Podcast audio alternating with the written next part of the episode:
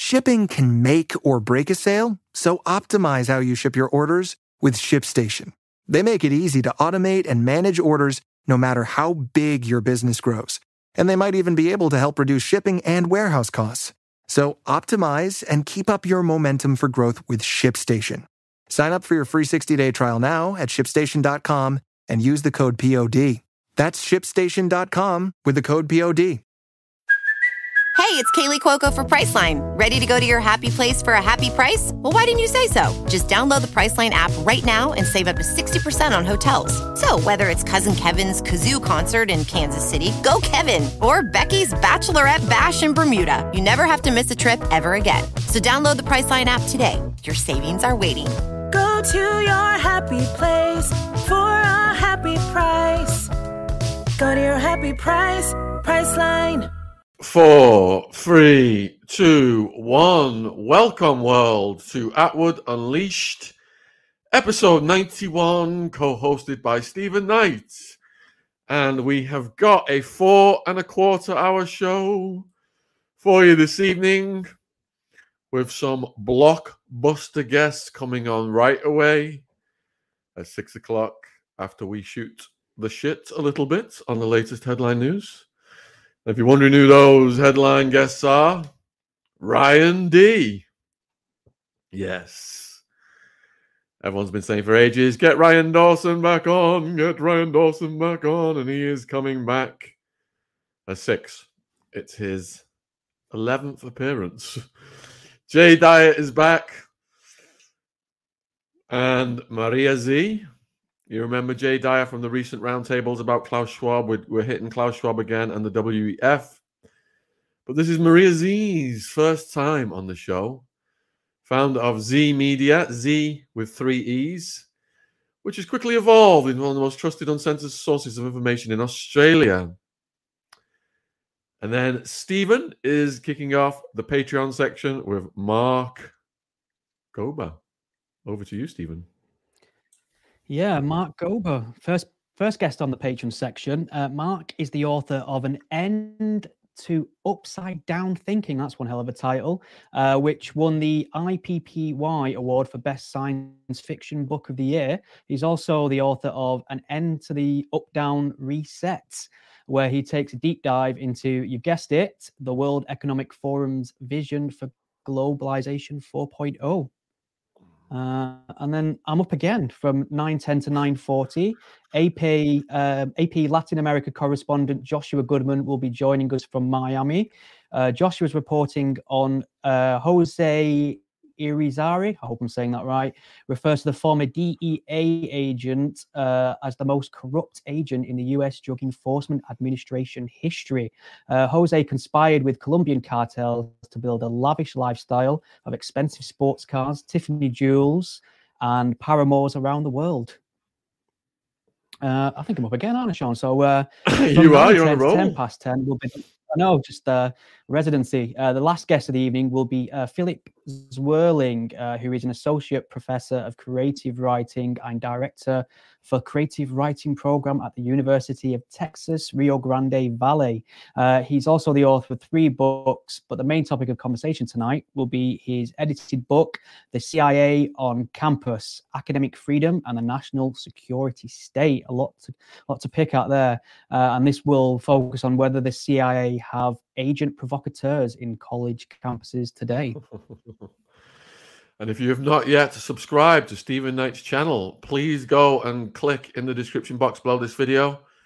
He's got a fair few followers at Twitter, and he also has a Substack. So go down and, and check that out. And we're going to discuss the news stories of the week. So it's been a spooky week for UFO shootdowns. And if you believe that the government wants us to be stressed out in a new fashion, so they can exert more control and laws over us, you are an extremist. Let's look at what the mainstream media has reported on this. Prepare for wave of extraterrestrial sightings in the UK, say UFO experts. Unknown origins of three or four flying objects shot down over North America renews interest in contact with alien life forms. Spotted over the US and Canada was a stir amongst ufologists Forums lit up with theories about the origins and purpose of the floating entities. Were they sent by intelligent life forms from outer space, or was there an explanation closer to home? The CIA. Now, experts have said the UK could be about to see a wave of sightings in its skies too.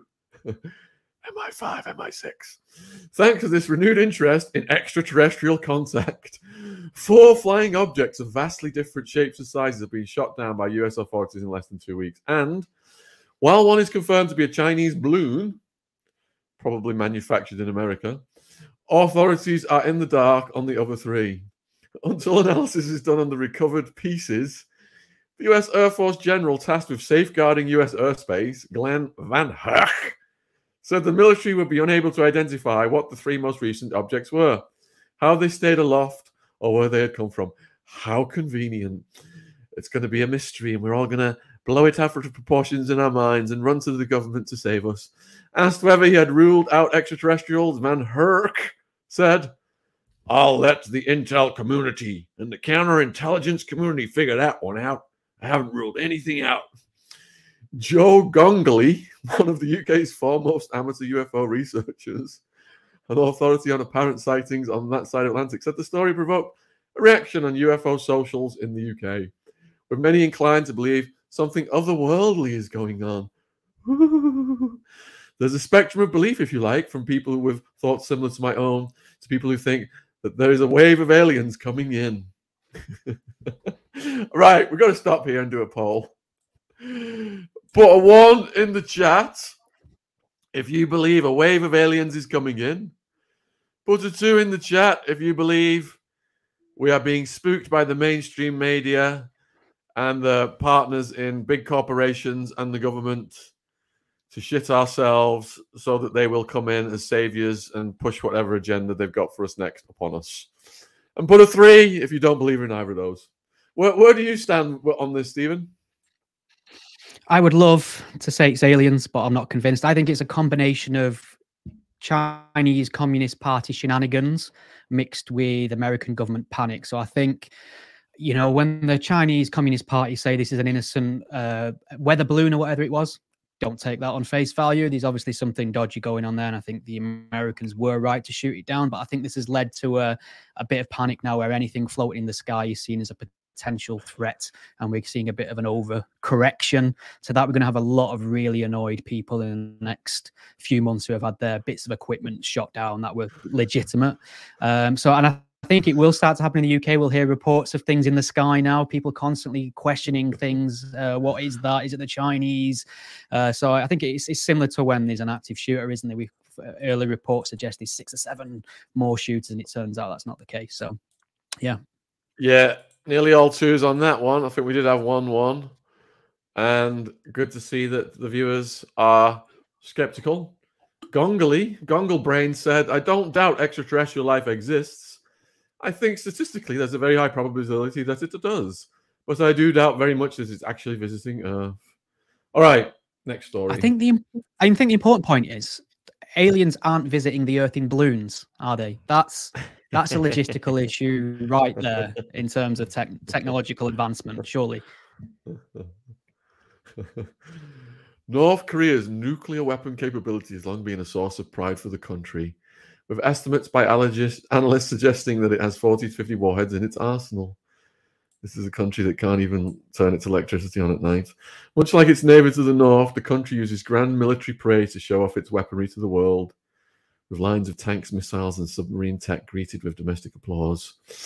So, yeah, I mean, if you're a poorest, one of the poorest countries in the world, and you live in modern times where the superpowers of the Western world typically love making billions of dollars and pounds bombing the poorest countries in the world, you're probably going to try and put on a parade and show off your nuclear warheads as a some kind of uh, deterrent to the bully on the schoolyard. I'm not backing North Korea here. You know, it's an absolute tyrannical regime where people.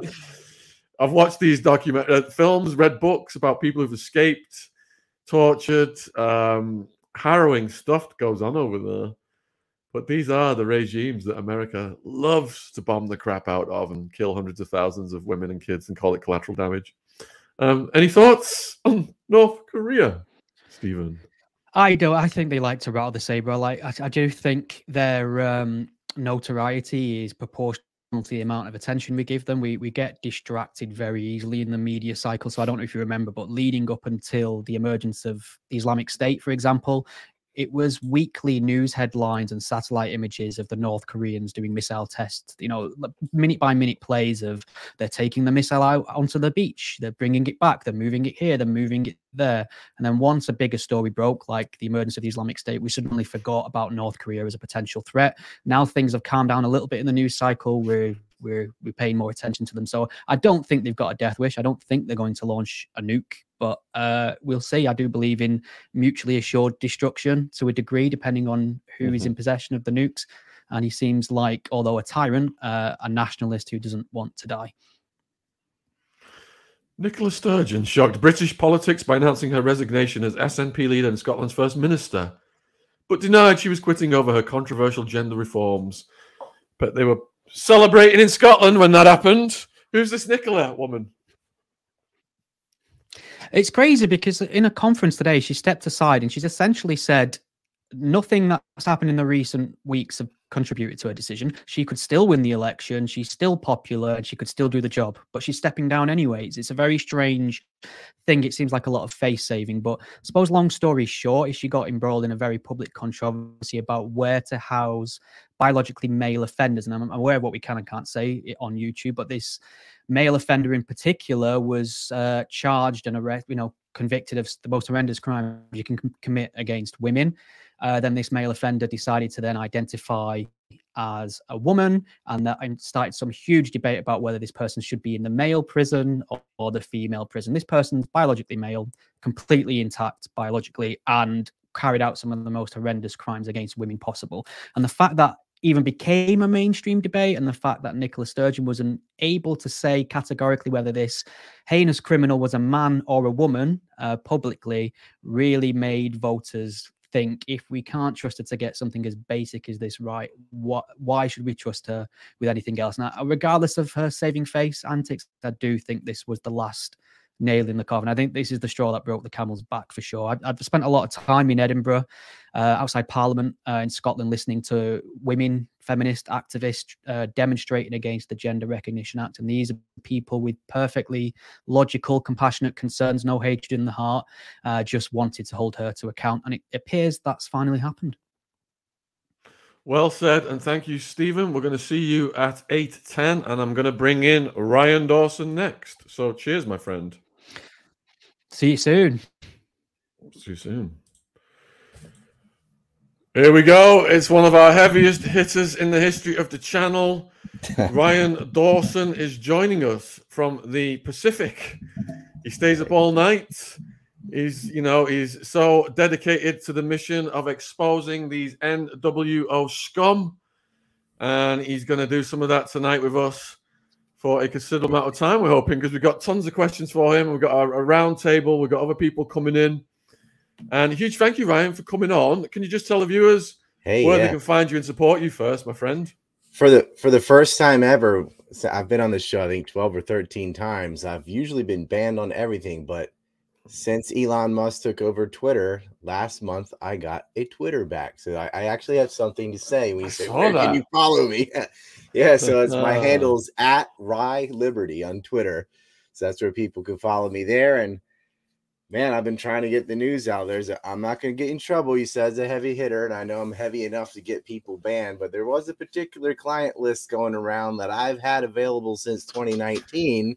so people might want to get there and see because it's literally been mapped out everything that particular person was doing with other people. And that's all I can say because it's on YouTube and we have to be safe. But that lets you know We've already lost the channel twice. We've already lost the channel. We've already lost the channel twice over this content. So if you want a direct line to that content, go in the description box.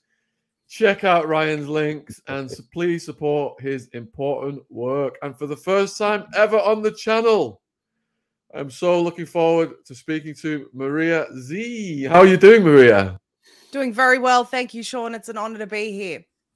Oh, well, thanks for coming on. And can you just tell the viewers a little bit about you and your mission, please? Yes, absolutely. Zeee Media started in the height of the lockdowns here in Australia.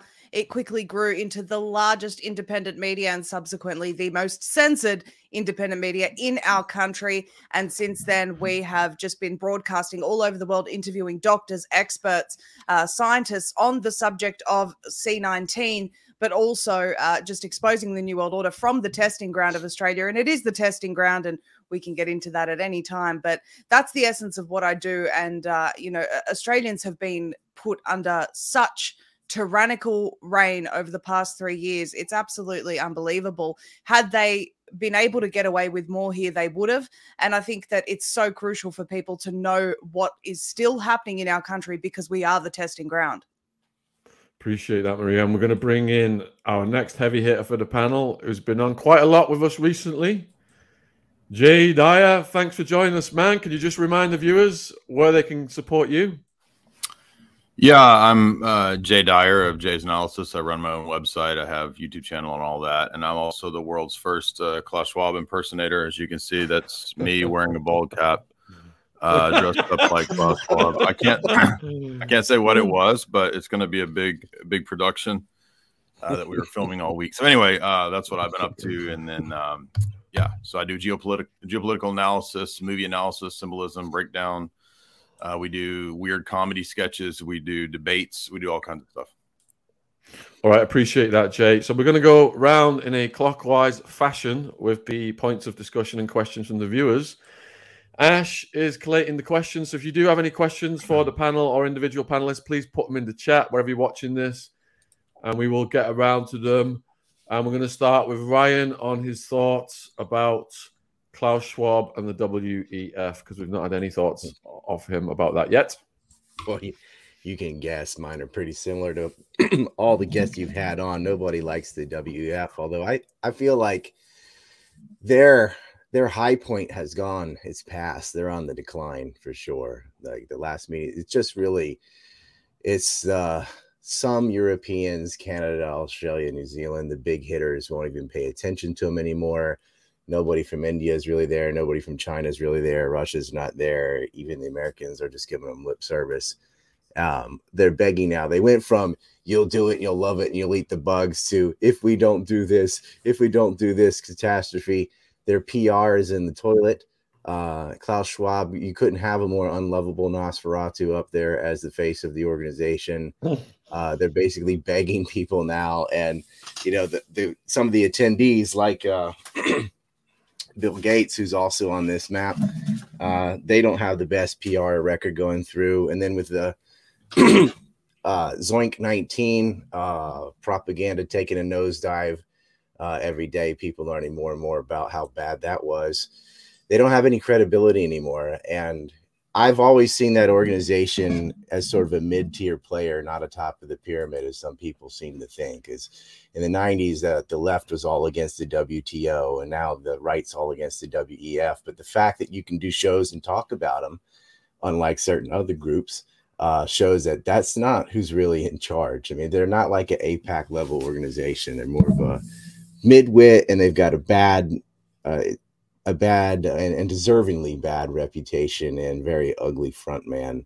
And you know telling people what they can eat and going nuts on climate change and the rest of it's been very distasteful. And i think there's a huge public distrust in the trust the science type people uh, who, who are the ones that claim that. And so i see them on a fast decline compared to where they were years ago. They used to pull in big hitters, not anymore. Hey, thanks for the super chat, Ivor. We do have to stay away from that subject matter because I've lost the channel twice over it. But if you go to my Rumble, you will find our banned content on my Rumble. Maria, can you please elaborate then on Klaus Schwab and the WF? What are your thoughts? Yeah, I agree with Ryan. I mean, th- just in their last meeting this year at Davos, so many high-profile people pulled out because it is a PR disaster. It's a it's it's political suicide at this point to continue associating publicly with these people. Uh, and they are just a front organization. You know, Klaus Schwab is the perfect, you know, evil villain frontman uh, that that everyone loves to hate. But essentially they're not the ones in charge they're just the administrative tool if you wish uh, and and the ones who are pushing the corporate takeover of the world so it really is a corporate takeover and if you if you watch perhaps the last 10 years in particular the way that some of these concepts have crept uh, crept through private organizations uh, and large corporations, you know, ESG, for example, and um, climate change, gender equality, all of these things that they keep pushing. Um, and not that I have a problem with gender equality, I have a problem with continuously elevating women, women above men. Uh, which is part of the agenda. But you know, all of these things have been pushed through corporations, and then what happens is that people take these concepts home with them because they spend so much time at work.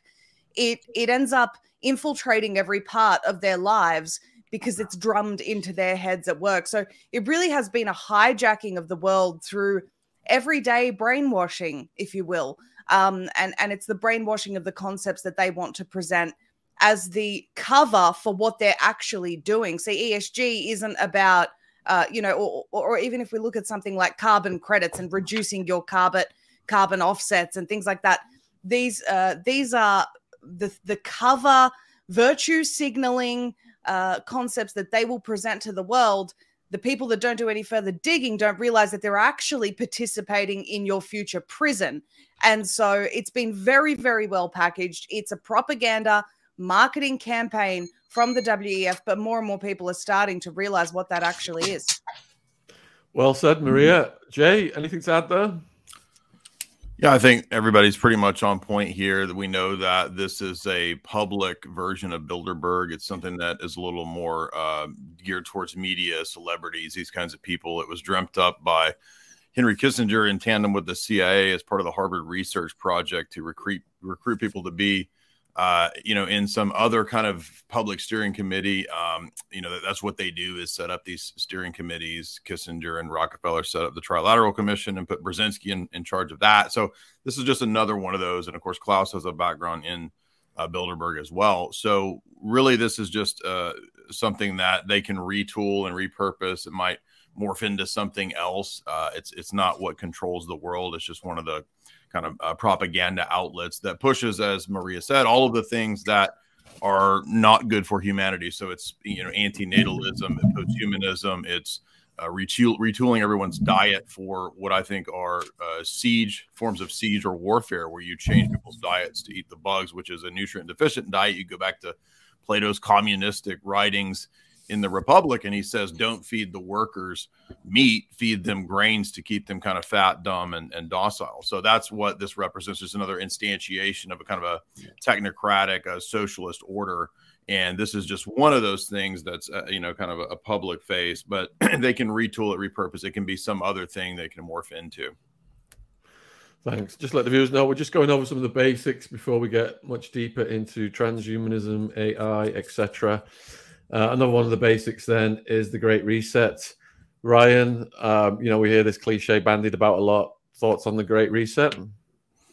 it's not going to happen. Like that ship has sailed.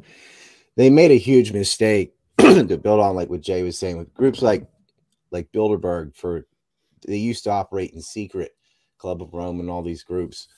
Um, not Trilateral Commission that or CFR; those are steering committees in the public, but they were so arrogant that they decided to say some of the things they usually said behind closed doors, you know, just drug them up and let them play games, got out. And so that has just tanked their PR and credibility. They made this hubris mistake. But uh, as Zeee was saying, this is a front organization, and the some of the players behind it, BlackRock and Vanguard, I would akin them to like a modern East India team. Every day, we rise challenging ourselves to work for what we believe in. At U.S. Border Patrol, protecting our borders is more than a job, it's a calling. Agents answer the call, working together to keep our country and communities safe. If you're ready for a new mission, join U.S. Border Patrol and go beyond. Learn more at cbp.gov/careers company where mm-hmm. a corporation has gotten as big or bigger than many states. Uh, and these two, well, they act as holding companies to move other people's money around. So guys like Larry Fink, eh, are much more powerful than Klaus Schwab, right? It's the front person. They need a new front person. Although I do enjoy them on their smashing their decline and being so arrogant and stupid. They can't really um, rewind this or reel it back in, though. I feel like they've been exposed and they need a complete rebranding if they're going to be able to get a great reset. The the real reset's not going to be organized the way they had hoped. The real reset's going to be the problem that they've created from this war uh, against Ukraine and the shortages on uh, fertilizer and grain that are coming as from this war, as well as all the trillions they spent on Zoink 19 in different forms of welfare, expanding the money supply. That's having mass inflation, and it's going to hit the global south first, and that that's where the real problem you've seen like places like Sri Lanka and others already having a complete collapse. A lot more are going to be teetering next winter, not this winter. It's going to be bad. It's going to be really bad for Europe. We're going to have high prices, but they're not going to have shortages. But next year, you're going to have shortages. But that's not exactly what they were aiming at. You're going to have a disarray. You're going to have a, a huge NATO's also on the decline. Like they've really overplayed their hand with Russia, and uh, they just don't have a way out. Thanks, Ryan. Maria, what's your interpretation of the Great Reset? Well, I think uh, in some ways I agree with Ryan, but if we're looking at the fact that the WEF is just the front organization for what the globalists are actually trying to achieve, uh, the, the the puppet masters, if you will, uh, as Ryan said, they need a rebranding if they want to succeed. Never in the history of the world have they come this far in their desire for a one world government, and that's the ultimate goal. Uh, so all of the chess pieces are there, but they may just not have played their moves yet. Uh, these people have been studying human behavior for decades. These people have been planning this for decades. What we're dealing with is a military operation, and they have contingency plans based on what the people do. For example, on the WEF website, just just as an example, they know that throughout their implementation of the Great Reset, I think it's 36 or 38 percent chance of civil unrest. You know, they've they, have they have analyzed each individual uh, uh, people in every country and how they will respond. That's why different countries had different tactics um, because they knew how far they could push certain people. You know, Australia a little bit more compliant. Let's lock them up forever and call it the Melbourne experiment and report on how great that was. That's a real UN document, by the way. Uh, so you know, they if it's not if it's not the WEF, it'll be through other means, and they do have backups they have backups through the WHO, for example. I mean, we could talk about the international health regulations at any point. This is one of the scariest things that has happened in history. They've literally proposed to remove human rights, dignity, and fundamental freedoms from any future pandemic response. So uh, that means we will not consider your human rights, dignity, or fundamental freedoms. That that is how far they've gone. Now, thankfully, we're having some pushback on that, but what I'm trying to say is there are so many moving pieces. So while the WEF might fail, other organizations may not. And so this is why it's so crucial for people to be aware of all of the different moving pieces, the most crucial ones that we need to hit and push back against that and continue to raise awareness. So as Ryan said, that, that lack of credibility for all of these organizations will grow and there will be resistance both at the level of the people and middle government before they go and destroy middle government altogether, because that is coming. Your thoughts, Jay? Is this a military operation? Yeah, I think uh, who was it? RFK has covered the fact that RFK Jr. has covered the fact that the DoD and Pentagon were directly involved in a lot of the rollout of this. Uh, what I think Mike Pompeo at one point called a live exercise. I think he kind of slipped up when he said that. So this is rolled out by uh, you know what we could call the military industrial complex. Absolutely, had it had a very big corporate layer and structure to it as well, with all the big uh, big pharma entities. But the Great Reset is really uh, you have to understand that in a series of big kind of geopolitical engineered crises. For example, you go back to the Cold War, in my view, that was kind of uh, engineered by the RAND Corporation and a lot of industrialists to set up a managed Manichaean dialectic uh, between East and West, as Brzezinski called it, to eventually achieve a synthesis between Western capitalism and uh, Eastern bloc uh, Sovietism, communism. And that led to the uh, managed and engineered war on T E R R O R, since we're on YouTube. You can figure out what that is Uh, and then in, in each one of these uh, crises, we have this sort of amorphous and, and more and more abstracted villain that you can never actually identify or touch. So by the time, by the time we get to the new crisis, which is the post COOF world, that is now, according to the white papers and according to you know the NATO PSYOPs document, this kind of stuff, they talk about the uh, biosecurity.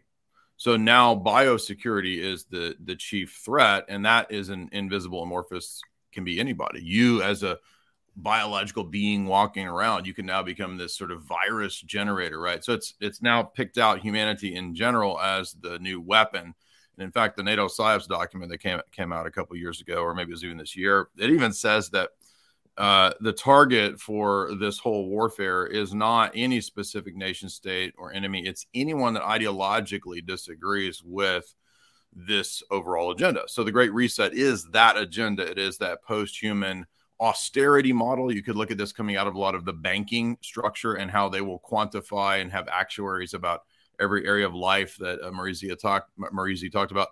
Uh, when the great when the when the World Economic Forum put up their Great Reset map, they had a, a, a three tiered layered structure of circles of every area of life being restructured and redone according to automation and technocracy. So that's really what the Great Reset is about. That's their intention. Now, I don't know that this is really going to work. I think that the system is unworkable because uh, it's so unnatural, but that's what the plan is.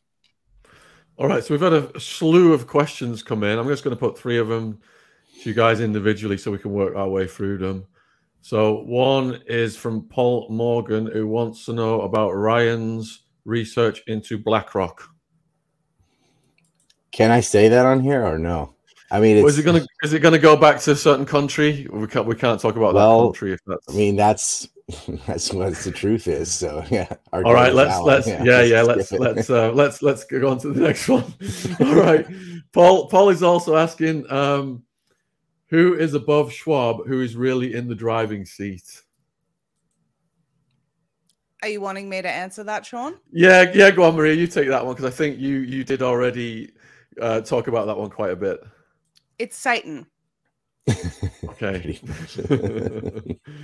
dark, dark energy, forces of dark energy. Well, it was, the, it was the Wait, CIA I thought John McCain died. Project. That, Sorry. His, his dark energy lives on though, Ryan. Even if he did die. It's kind of every show I get a dig on either McCain or Lincoln. So Yeah, All right, it so is characters question. like that. It's Larry Finks and people like that are, are above board, but it, it isn't like a one guy is the king. It's more of like a amorphous board of profiteers. And are those are those profiteers, you know, in, in America and, and the other country that we can't talk about mostly? What about China and Russia? You know, how, how did they play into this? Are we are the NWO leaders on this side of the world competing against those regions? How how does it all play out? Well, a lot of the ones in Russia got thrown out of Russia and ended up in Ukraine. People like Ihor Kolomoisky and stuff, who was part of the ring with Jean Luc Brunel and that other, you know, this thing. Yeah, that's how they were trafficking to the country we're not allowed to name. Those people were thrown out by Putin. Uh, and so China is a mess. Like a China has its own oligarchs, but it's a the you could look up uh, interview I did with Pepe Escobar and Bo Xilai and all that, the Chinese oligarch system is complicated. They got plenty of problems, but it's they're it's a completely separate cartel from the Europeans. Maria, what are your thoughts then on China and Russia competing against the Western NWO figures? There are two possible things that are occurring here. Either they are playing a role in all of this, which you know is is likely, um, or they there is there are two competing orders, which is also likely. Uh, I have to say that some of the things, the statements that come out of Russia, I I'm in agreement with. You know, the Western world is a, a joke in its wokeness. Uh, you know, America appears very, very weak now with the leader that is uh, apparently in power. Uh, and so, you know, it's very, very possible that opportunists China now are, are you know seeing that weakness and seeing the opportunity to uh, to have their competing order with Russia. But I, I would argue it's very very um, uh, n- n- you know, it's a relationship that that could be volatile at any moment. Uh, China has a desire to become the world's superpower by 2050. That's in their plans. Uh, and for the most part, they've been quite successful in achieving that. You know, they they completely uh, taken over manufacturing. Um, the- you know, now with shipping issues and um, C19 and everything, you know, maybe that that slowed down a little bit. But we see things like these so-called spy balloons.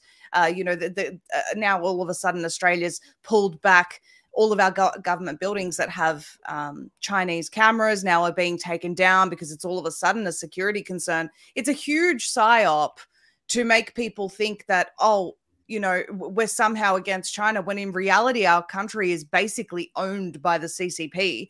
Uh, so, what what role do the CCP actually play here? I'm reluctant to think that it's completely on the side of Putin because they want to be the dominating superpower and they would turn on Putin in a moment um, if they could. So, you know, uh, it's it's it's difficult to say because everything is um, everything is a psyop. Do you think the US would go as far as to ban TikTok, Maria? No, I don't.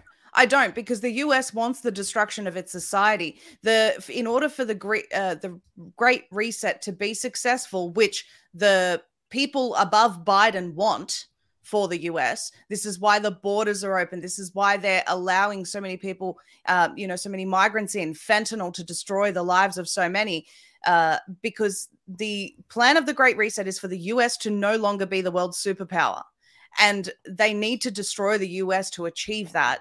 Uh, so I don't know that the US is going to proactively take steps to stop the destruction of their country unless you have people in politics that are starting to stand up to what's going on. Now, if you follow US politics recently, the Republicans have been doing some great things. Just as an example, they're really pressing hard to hold Fauci accountable for what happened in Wuhan. So, uh, you know, really investigate answers and, and get answers for what's going on. That's great. These are great signs. Uh, but unless we have mass pushback on the greater agenda, um, I, I, I'm very, very concerned for the United States. And if they fall, the rest of the West will fall with them. What's your thoughts, Jay, on the roles of Russia and China and the Western NWO? Yeah, so it was uh, Western intelligence that uh, set up the Bolsheviks, as well as uh, other big money uh, individuals that funded Bolshevism and then aided the buildup of uh, Russia during the Soviet period, particularly you know Ford, these kinds of figures. This is detailed in a lot of Anthony Sutton's writing. So, uh, if you read the history of Bill Donovan and the OSS, they actually trained Mao's guerrillas. The CIA declassified that some years ago. That it was the West that aided a lot of these people. So there's always been a, a backdoor kind of alliance with a lot of these communist dictators and socialists, even during the Cold War period.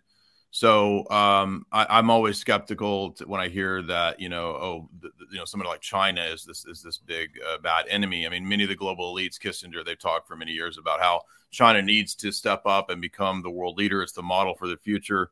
But we also know that when the when the West puts in or aids dictators, uh, sometimes they kind of get a little uppity and they want to do their own thing. You know, the CIA helped put uh, Saddam Hussein in power, and then Saddam kind of wanted to be doing his own thing, and that didn't go well for Saddam. So, if you read a book like Miles Copeland's uh, Game of Nations, he discusses a lot of this methodology. So, but uh, it's also correct that by the time Putin comes to power, uh, he throws out a lot of those Western oligarchs, uh, oligarchs like uh, Western oligarchs, like Ryan mentioned. Uh, some of them go to Ukraine, some of them go to the UK. They're given a lot of British intelligence helps them come over and give them sort of um, legality and status and, and and and refugee status, I guess you could say. So there is a lot of complicity there. But um, then the, in the 90s, Russia's uh, economy was uh, looted by this same uh, Larry Summers Harvard crew people that destroyed, you know, tried to steal all the, the Russian assets and, and economy, just uh, bring it down. They put in uh, Yeltsin as their agent, their asset. Um, and that's all the same Harvard project, the same Harvard people that were behind the creation of Klaus and, and Davos, right? Those are all Kissinger Harvard projects. And I think, uh, I believe Dr. Henry Kissinger comes up in that list that Ryan has behind him. I, believe, I believe there's a Dr. Henry in there, uh, if I recall. I, I did read a, a, certain black book that had a, a Dr. K in there. Anyway, Uh, yeah, so I think that uh, Putin does represent a degree. I think the the model that best en- encapsulates this is organized crime. I'm not saying everybody's an organized crime figure. I'm just saying if you think about the the way that the mob, the mobs work in the different uh, organized crimes figures work work in uh, the Godfather Godfather Two when they have their meetings. Well, I think that there are disagreements, but at times there's alliances. Um, but I do think that Russia symbolically represents certain things like Orthodox Christianity, even though the majority of Russians aren't Orthodox in, in terms of church attendance. I understand all that. But there's a symbolic thing going on here, which uh, even figures at NATO have said that whatever represents Orthodox Christianity in Serbia, Romania, Russia, all those places, that needs to be destroyed because it's an ideological uh, barrier to what they eventually want to create um, but there's so there's a lot of things going on, but I don't think that China is a real opposition to it. It's just a different model for how to have a technocratic situation for global governance. The question is who's going to lead the, the, global governance. And one last point uh, to back up what Maria was saying. If you remember that 2016 World Economic Forum video that lists the eight points that you're going to see in the next 10 years, one of those was uh, the decrease in American status as a superpower. America will no longer be a superpower. Uh, you will have uh, no meat. like so, they were saying this back in 2016, right? You won't be eating meat. They even talked about the alien stuff, right? We might have alien life discovered. So I think they're kind of rolling out these various psyops to see which ones work. But yeah, Russia and China. I think that uh, Russia is probably the most anti uh, New World Order of those two. Um, but even Russia has a fifth column uh, at work there for many, many years. different Western NGOs, uh, I think Carnegie Endowment. These these different they have they have a fifth column in Russia that that constantly works to try to undermine Russia as well. So uh, who it remains to, to be seen, I guess, where that's going to go. Thanks, Jay. All right, we're going to go over to AI, the metaverse, transhumanism. What are, is the role of all this stuff in the globalist agenda? Klaus Schwab said those who master these technologies will be the master of the world. What is how high tech is this going to get, Ryan? Master means control and corrupt. That's what that means. Uh, by the way, there's no aliens. It's uh, UFO just means unidentified flying object. It is very much terrestrial. The chances of life, intelligent life, happening again anywhere near us are very close to zero, and it's just a big freak. It, it, we really at the circus level of look at the balloon, look at the balloon right? They got caught with the Nord Stream line, which is an active war on Germany and Russia, technically a NATO ally. And they just started pointing up at this guy and saying, Look, balloons, China, be afraid of China. You don't need to be afraid of China. China has ghost cities. They have so many problems. They can't have a protracted war. But they use the fear of that, of saying, This is why we all have to unite because of this. Look at all these people that live over there. And oh, look, they're all going to industrialize. And that's why you have to have austerity and reduce your carbon footprint. And blah, blah, blah, but uh, I see more breaking away, not only with Russia, but Hungary, Serbia, even South Korea. Like a lot of these states have, have had it. And even the southern half of the United States, I mean, they didn't go along with Zoink 19 from Florida to Tennessee. They said, uh-uh. and that's that's been a constant thing throughout history. The southern people have uh, have been the greatest resistance to the Yankees uh, throughout time, and that division is just getting wider and wider, but getting more on our team. But yeah, the alien stuff. It is as it's ridiculous, but if you look on Twitter or any of these lowbrow, low IQ uh, atmospheres, and there are so many people that are taking the bait on that, it's incredible. And they are out to destroy religion and replace it with consumerism. That's the the real religion of the West at this point is uh, gaining status through purchases. It's pretty sad okay, Maria, what are your thoughts on the role of technology, AI, the metaverse in the globalist agenda? Well, it's it, this it's quite complex because not only and and Jay Jay speaks really well on this plan to sort of coat the world in nanotechnology. I'm sure he'll explain it better than I do, but basically the idea is to make people so miserable on earth. This is their idea. I'm not saying they'll succeed in it, but their vision is to make people so miserable that they will uh, end up plugging into this false reality in the metaverse.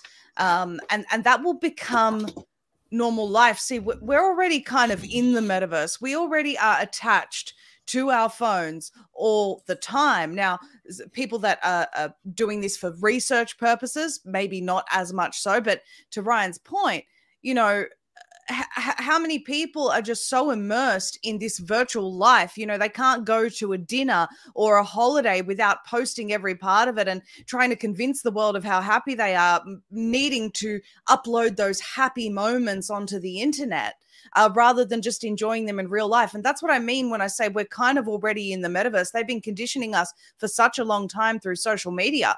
But it goes far beyond that. You see it it goes to the point where they want you to no longer be human. And that's what the recommended medication of the past two years was actually about. I have to be cautious here because we are on YouTube. But if you dig deeper as to what is actually in this recommended medication and what it's actually achieving, we're talking about things like nanotechnology forming uh, and changing the very essence of what it means to be human. Schwab said some time ago that we would be editing the genes. It was a it was a huge um, you know ethical topic. Um, Yuval Noah Harari, lead advisor to Schwab, says that humans are now hackable animals. We've now got surveillance under the skin. We can now do what dictators of the past only dreamed of, which is to manipulate and control human beings remotely.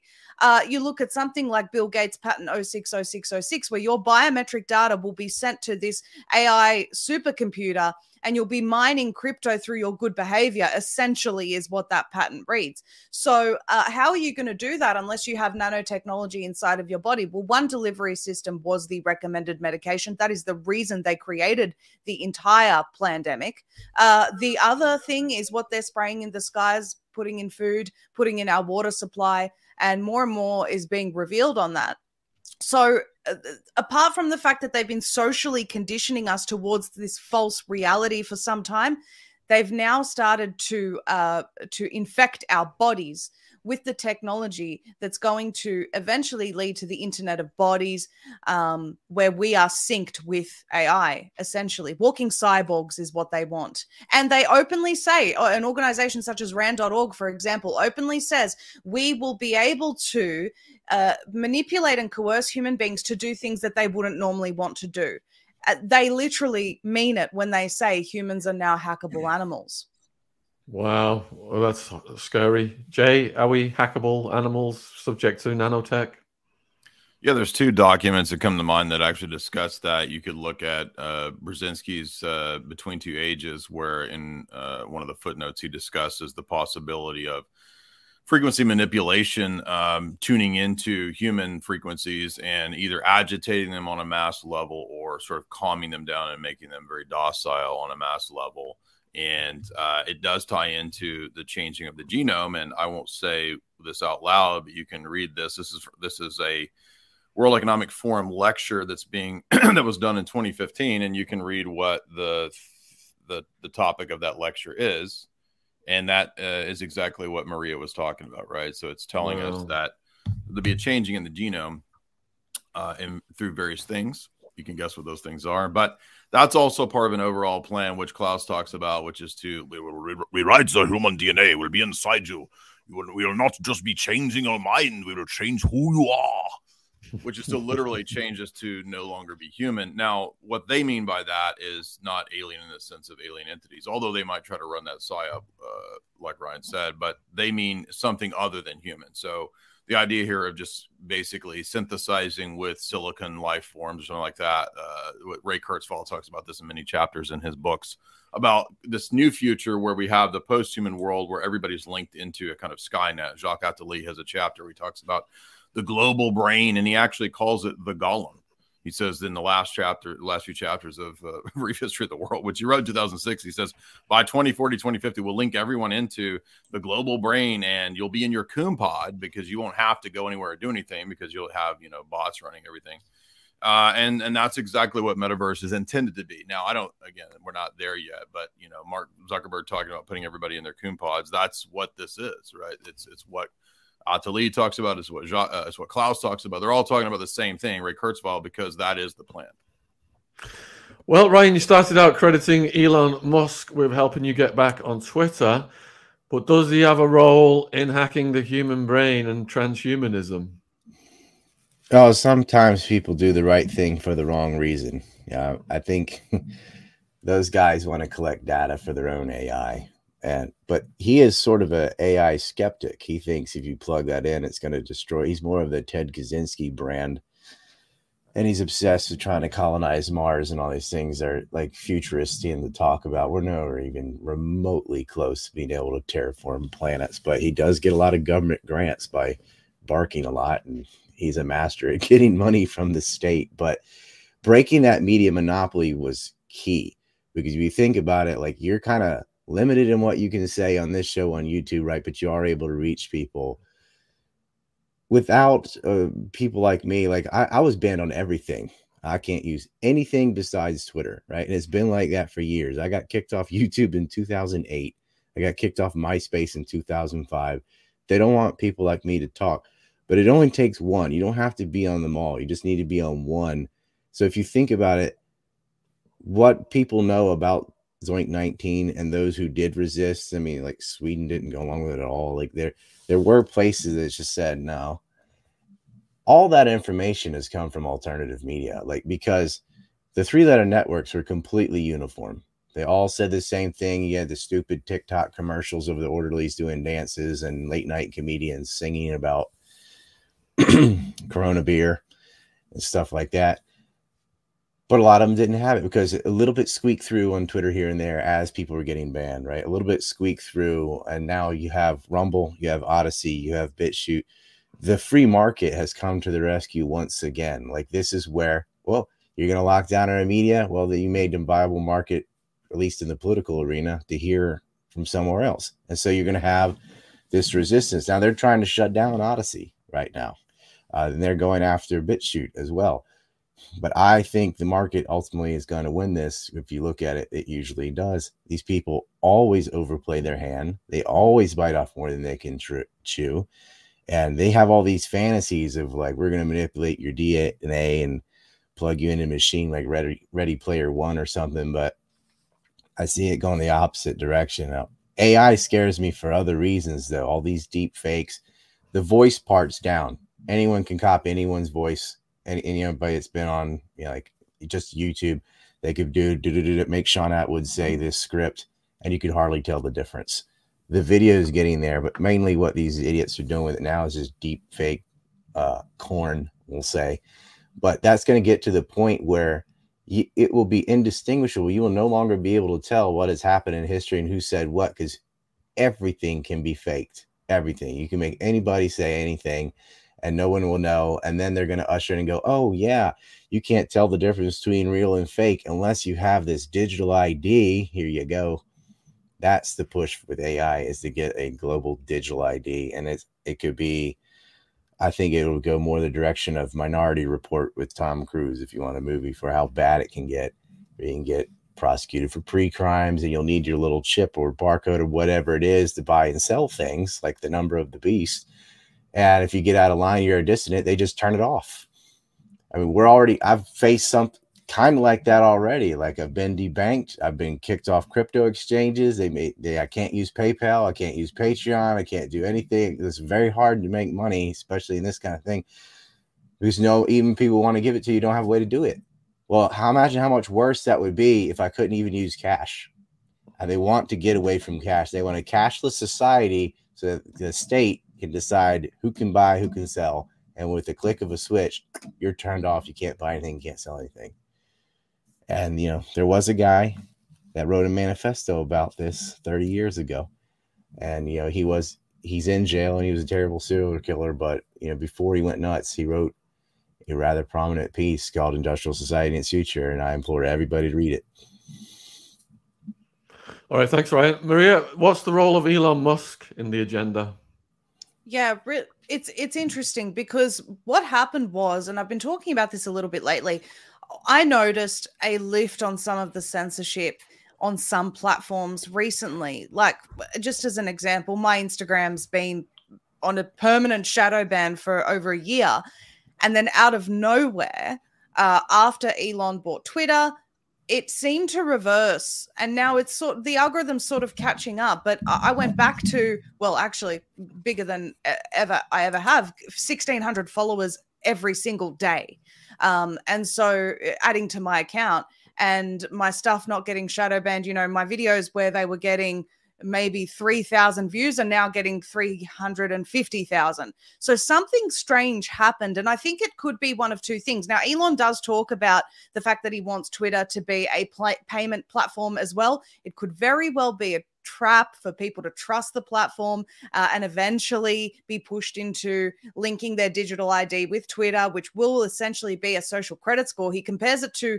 a, uh, I think, WeChat in China, where this is being used to shut citizens out of society. It is being, you know, there are examples out of China where people now uh, have completely been shut out of society because they didn't agree with something the government did, and then they're they're writing to WeChat saying, "Please, please let me back into society." You know, it's just it's crazy. And he looks to WeChat as a model. So whether his desire is sinister or not, and and Ryan said sometimes people do good things for the wrong reasons, or I I think I hope I didn't misquote you there, Ryan, but you know, um, whether his intention is pure or not.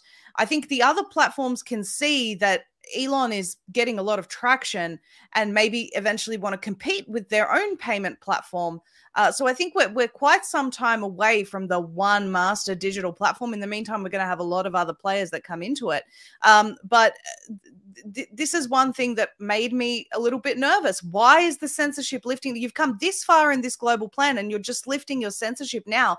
I do think Twitter played a huge part in that. So I think Elon has a lot of uh, good intentions, perhaps. Um, but he has also spoken about, um, you know, the dangers of AI. He issued a final warning, you know, about if we don't stop now, this is this is going to get out of control. And by the same token, Neuralink hacks your brain, and you know is he does he know is he playing his role in all of this or is his intention genuinely for good and people are going to use the technology for bad if you just look at um, some of the inventors of the technology of this recommended medication I keep referring to, I'm sure everyone knows what I'm talking about. Uh, you know, his intention was good. He was trying to cure a family member from cancer and then realized that this isn't safe for humans and stopped the trials uh, because the animals died. So, um, you know, it, it, it's it's a similar thing where something may be created with good intention and then later hijacked. Um, and just on that, um, where where Ryan was saying that you know they want to manipulate the DNA.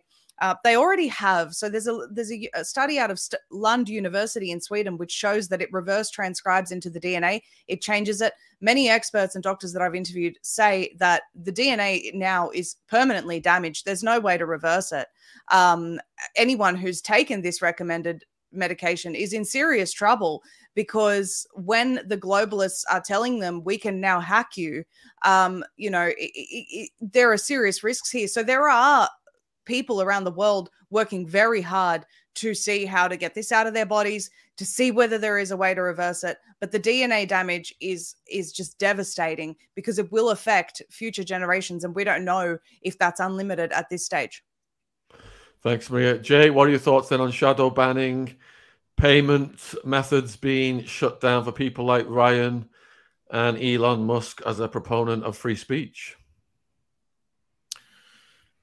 Well, I was about to do my Mark Zuckerberg, and I was just so happy that Ryan Dawson has been shut off from everything because when he's in the Coon Pod, it's going to be so great.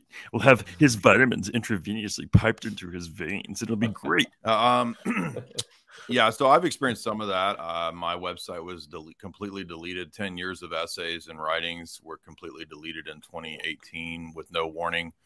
And I was on a platform that had a, a reputation for, quote, free speech.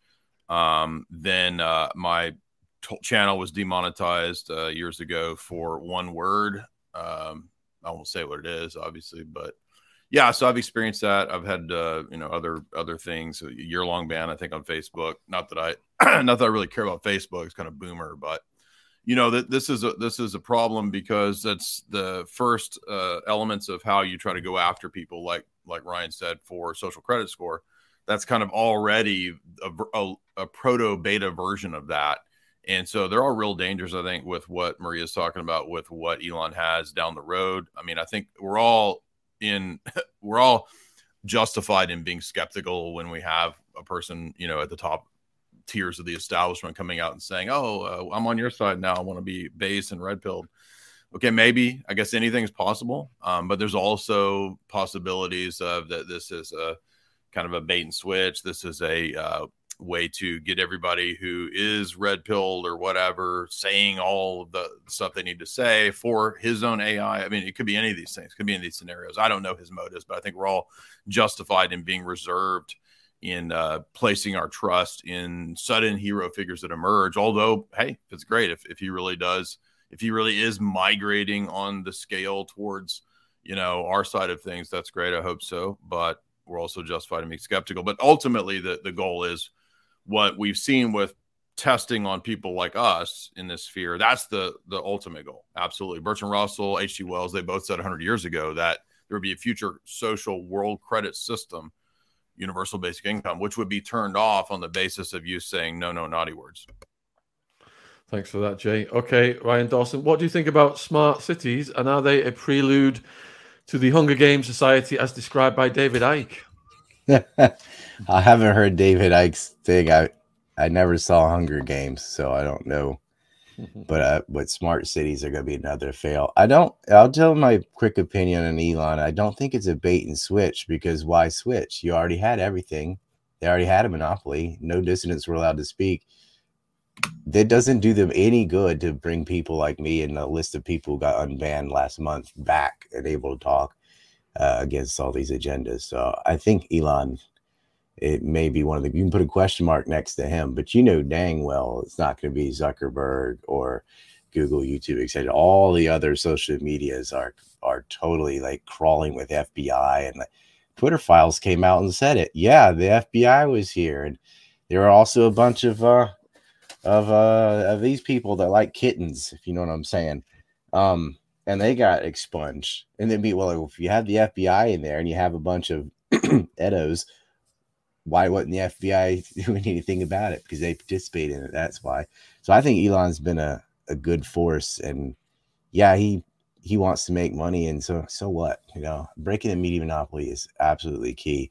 Smart cities, um, I don't think uh, they're going to be able to build even regular cities in the future with how bad the economy is going and how much they expanded the money supply with Zoink 19 and their war against Russia and NATO falling apart and Europe falling apart economically. I don't see that. I see it going the other direction. We're taking steps backwards. Thanks, Ryan. Okay, Maria, smart cities and a possible Hunger Games society. Yes, absolutely. And they're already here in Australia. So Newcastle uh, is the testing smart city for the whole world actually. This is in our own government documents.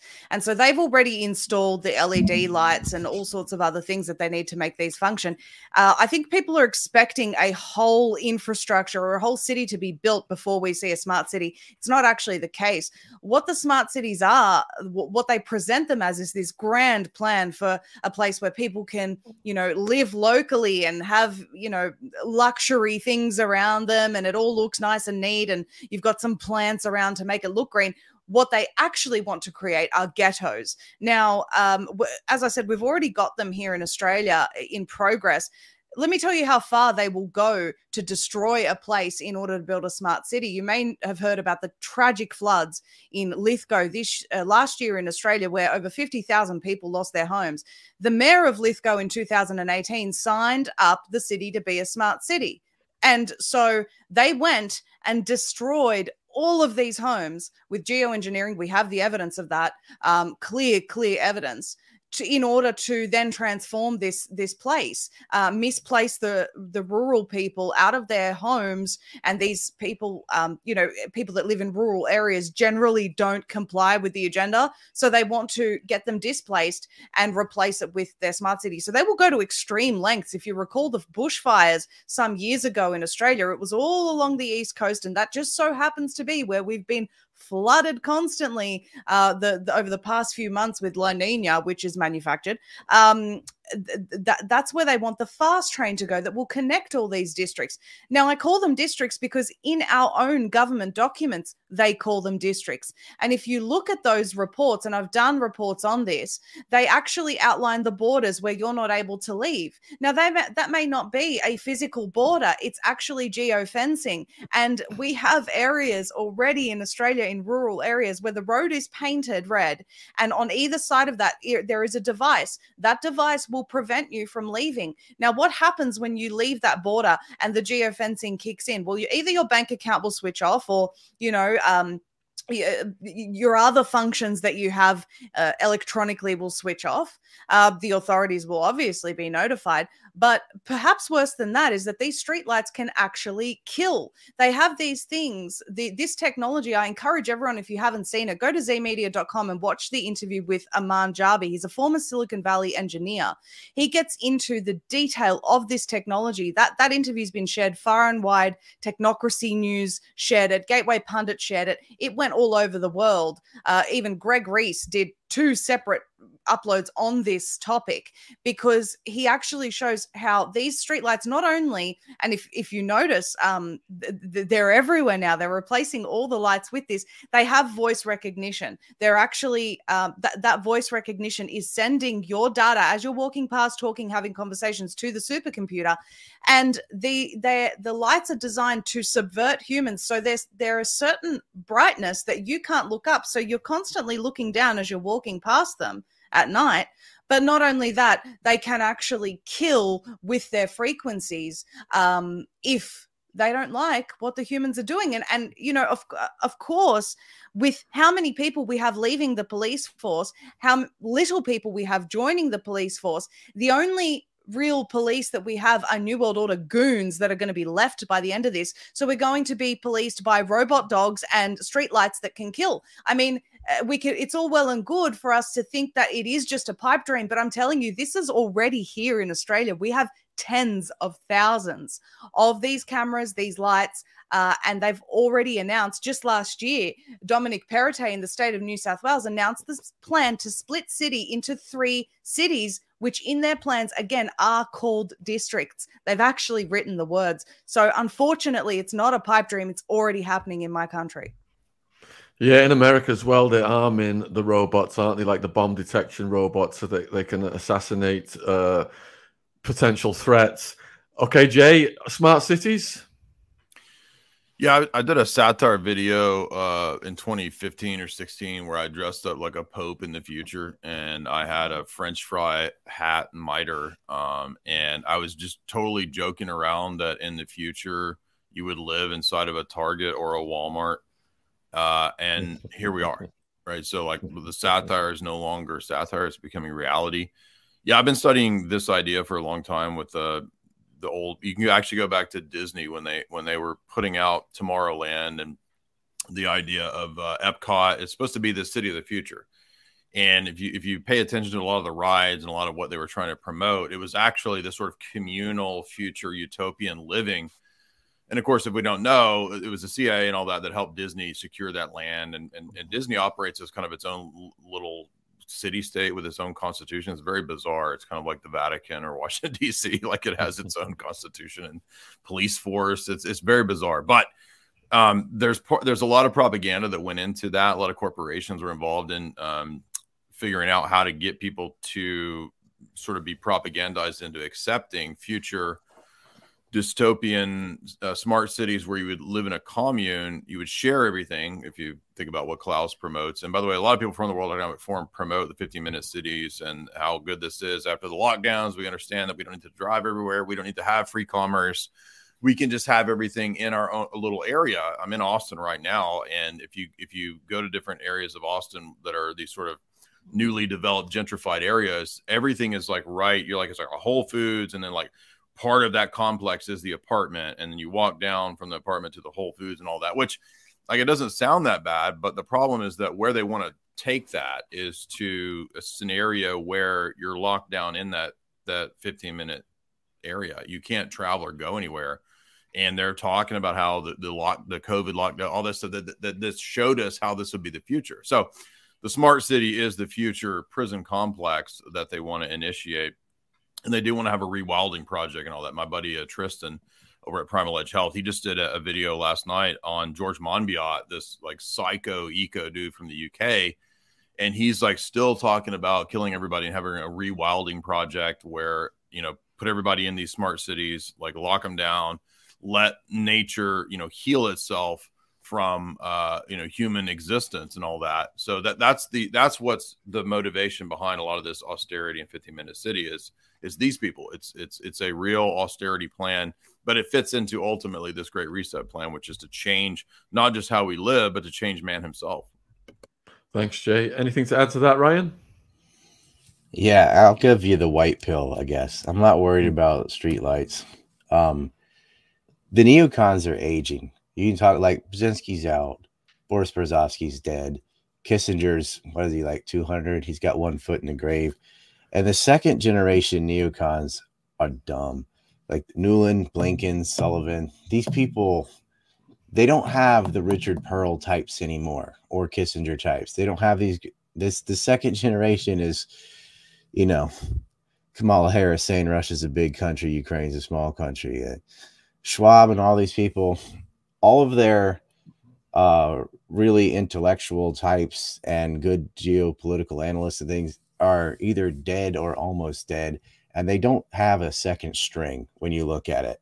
It's it, they don't even have like a midwit string. It's real low the next bar. I just see them losing hard. Uh, smart cities, it's like Japan's building a smart city, very different. Uh, so South Korea has a bunch too, where they just make things very convenient and help the elderly and stuff like that. But like as far as control, they kind of have that anyway with television and Netflix. Like what the not what lockdowns did is forced everybody to consume more screen time, right?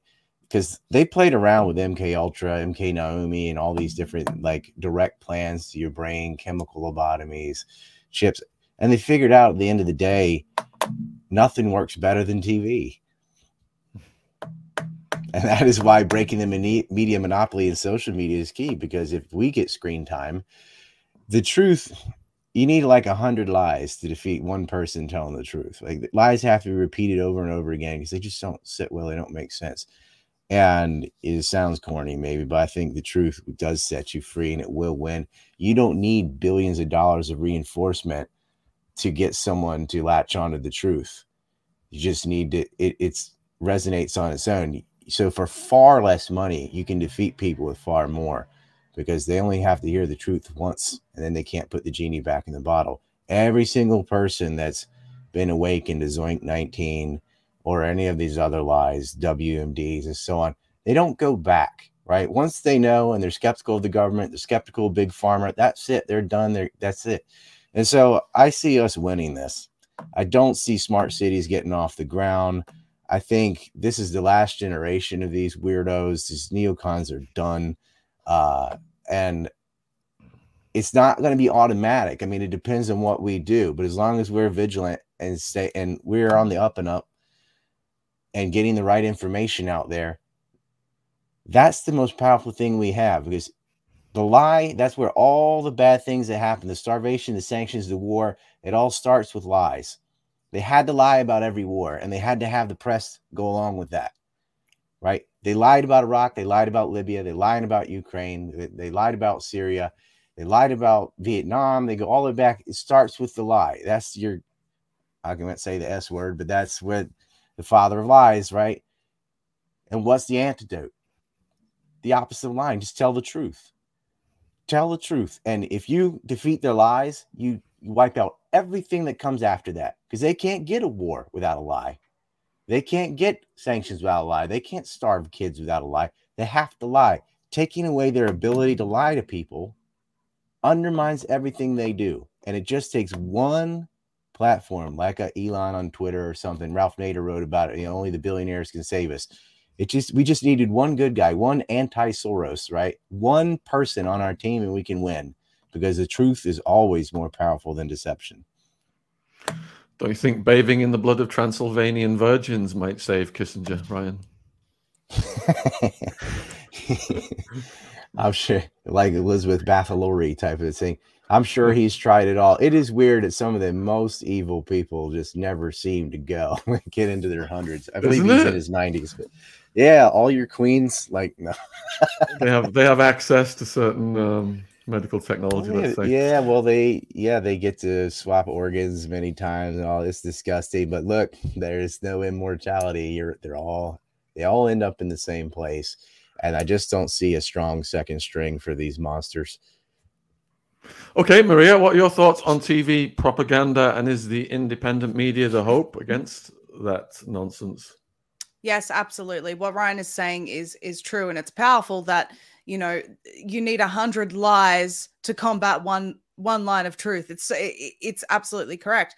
The truth is so powerful, which is why they've worked so hard to squash it. And this whole agenda could not, especially the past three years, could not have been successful if they suppressed the truth as much as they did.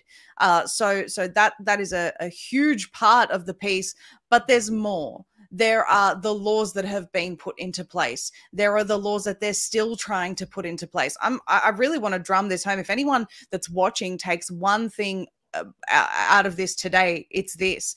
If the international health regulations amendments go through they will have the ability to forcefully inject people in future and put them away in camps and that they have spoken about it. This is not even um, you know j- just a dream. We have this legislation in Australia. It exists. They have the right, authorized officers to come into your home, strip you naked, take you to a facility, and forcefully inject you and your children against your will. It is in our laws already in multiple states. These guys are not playing around. So while I understand that it seems like it's all too terrible and terrifying, if you are talking about the ultimate goal, which is to get everyone marked with the mark of the beast, you need to understand that they will go to the ultimate lengths to do that because this is not just uh, a physical war about control and power. It's actually a spiritual war. It's the final war, and every step that they take is towards the the final war of mankind for man's soul. That is what they're doing. They're not going to stop. Um, the the uh, the power of people waking up through independent media, through people that are committed uh, to telling the truth and doing their best to do that, is the antidote to the lies. And that's why I guess uh, it, it's important to give the worst possible case scenario so that people can prepare for that fight against it. Watch the steps that they're taking towards the worst possible case scenario. And let, let me just give you a really quick example. These IHR amendments, for example, we raised awareness about this in Australia over a hundred thousand people got involved and in a matter of two weeks we've got politicians talking about this in their lunchrooms with their staffers saying uh, this is pretty scary stuff so and these are politicians that were previously viciously attacking anti-injectors if if if you will. So um you know the tide is definitely turning but it's because of the people that say hang on a minute if we don't do something we're dead. You know people that scream from the rooftops that this is danger danger. So you know at, at, the risk of sounding like an alarmist i'm i'm just trying to be honest with people. This is about the final kingdom the mark of the beast the antichrist and he doesn't care who he has to take down and who's in his way. Um, but thankfully thank god we still have good people in the world. We still have people fighting for the truth. And that's why i just ask you know if you're watching this support independent media whoever your favorite podcaster might be. You know if you're from sean's audience here today please support him. It's important to keep getting this information out. And the more people that become aware of what is really going on and join the fight that's how we stop it it is mass awareness of the truth Thanks, Maria. And please support all of our guests. All of their links are in the description box. And I suspect that Jay Dyer knows a bit about TV and movie propaganda. Yeah, I mean, this was, in the words of Edward Bernays, he said that that Hollywood was the greatest engine for propaganda the world had ever seen. so, uh, you know, I, I think that that is kind of dying away. I mean, the old studio system, Hollywood. We just did an interview with uh, Jamie Kennedy from Scream, and he was pointing out how Hollywood is kind of dying. It's pretty much done. I mean, it's like the lowest ratings they've ever had for Golden Globes, Grammys, all this stuff. So that's kind of going away. The new propaganda is, I guess, more tiered towards video games and uh, Netflix, this kind of stuff. But I mean, even those things have kind of tanked. Disney tanked in the last year. So I think people are not they don't want to have a lot of this stuff forced down their throat which is what the media is trying to do and they have to do that because they don't have any other option they can't do anything else. So content that isn't completely degenerate is actually much more successful. Um, so the propaganda is not working because it does take tremendous amounts of energy to to to promote all the lies. I mean if it was hopeless, it wouldn't require so much propaganda. There wouldn't have to be so many billions of dollars put into convincing people of absurdities. And you are you are going to get a, a, portion of the population that does believe these absurdities and thinks that they're they can identify as a cat or whatever. And and they can keep pushing mental illness, which is part of the. There's a Stanford research document that talks about pushing mental illness to to fragment society. So they can keep trying that, but um, it's just so fundamentally unnatural and anti-human that uh, I think humans just inherently they kind of reject this at a certain point. So hopefully we're at that tipping point. We did have the IMF just uh, I think today or yesterday saying that the get ready because uh, now you have to prepare for the unthinkable. So that was their terminology. Get ready for the unthinkable, whether that means global war or something like that. I mean, that might be what they have to resort to because it's like all this stuff is just not working. It's so silly. It's so ridiculous. Um, so they might have to play their next crazy card which is something uh, economic collapse. I think is another possibility. So war, economic collapse might be the next the next thing that they're left with because one video. Uh, I mean, I might I don't know what Elon's motives are, but like as we pointed out last time, Sean, we were talking like one video about the World Economic Forum talking about this stuff gets millions of views, and people like that immediately breaks the conditioning right there. It's like obvious this is a, a scam. Thanks, Jay. All right, Ryan, the role of Hollywood. Yeah, I mean Disney stock is down 30%. Go woke, go broke. Uh they're doing I mean, you saw what happened on the award show. I won't say people dressed in red. No one likes that. And but they live in a little bubble. I mean, they only talk to each other. They think these things are a good idea, like the Super Bowl halftime show. And but it isn't. Like everyone sees that it's completely toxic. It gets the opposite reaction to what they think. Hollywood was, uh, I mean, the main progenitor of lies. I mean, uh, right along with the MI, both MICs, medical and military industrial complexes, Hollywood's done it. The late night comedians were all in line. Comedy used to be the resistance, right? Now they they're not telling jokes to make you laugh. They're just doing affirmation stunts where everybody claps. Oh, I agree with that. I agree with that. It's pathetic, but it's falling apart because people are going to gravitate uh, to those that tell the truth. And if as long as they have one avenue, and just and listen, I'll white pill people again, they wouldn't ban us if we didn't matter, right? If it just like, who are you? Just some guy in Japan, they wouldn't ban people unless they were afraid, because uh, like Zeee was saying, they have gamed this out, right? They've tested this. They do all these behavioral studies, and guess what? They found out. They found out that and they know losing control over information unravels everything they want to do and it only takes a few outliers right? There's only probably a couple dozen people online telling the truth about ukraine right now but everybody's watching those couple dozen people and getting all their information. There's a complete counter push to the propaganda from nato. It doesn't take that much and they're never going to be able to to squeeze out every voice like that I see Hollywood tanking, Netflix is tanking, Disney's tanking. All of their tried and true uh, methods of brainwashing have fallen on its face. Uh, social media has been exposed as being covered with spooks and FBI agents, so there's discredit there. It's going to be hard to do another pandemic after what already happened and failed. I mean, they were at a point right around, you know, the beginning of 2020 where they had everyone afraid and believing them and saying, You're going to kill grandma. Just listen, just obey. Look at it now, right? With all the um, coincidences that are happening, that shakes people to the core when an 11 year old playing soccer just has a coincidence. You know, you can't, there's not enough propaganda in the world to get that family to go, Oh, well, I guess we should. It's not going to work uh, they've been exposed. The Schwab's like, if you just do a poll, who likes Klaus Schwab? You're going to get 99.9% saying no, right? They are so arrogant. And you look at these elitists, I won't call them elite, uh, they keep making the same mistakes. they're low they're aiming at the lowest common denominator their idea was well if we have the numbers we'll win but what they don't understand it's like a mark anthony speech like the sheep just go to whoever they last heard right they they can be manipulated right back on the right path as fast as they're thrown on the wrong path but it's all the in between they're not buying it they're not buying the war propaganda anymore they're not listening to them uh, because they've lied too many times in a row. And in the past, when it was all television, there was no social media at all. They could lie, wait a few months, it's already forgotten, tell the next lie. But now, people like us can say, "Hey, you said da da da da da," and show the video. Remember that? So all these goldfish brains can get a reminder and say, "Hey, look, hey, look, look what they did. See what they said?"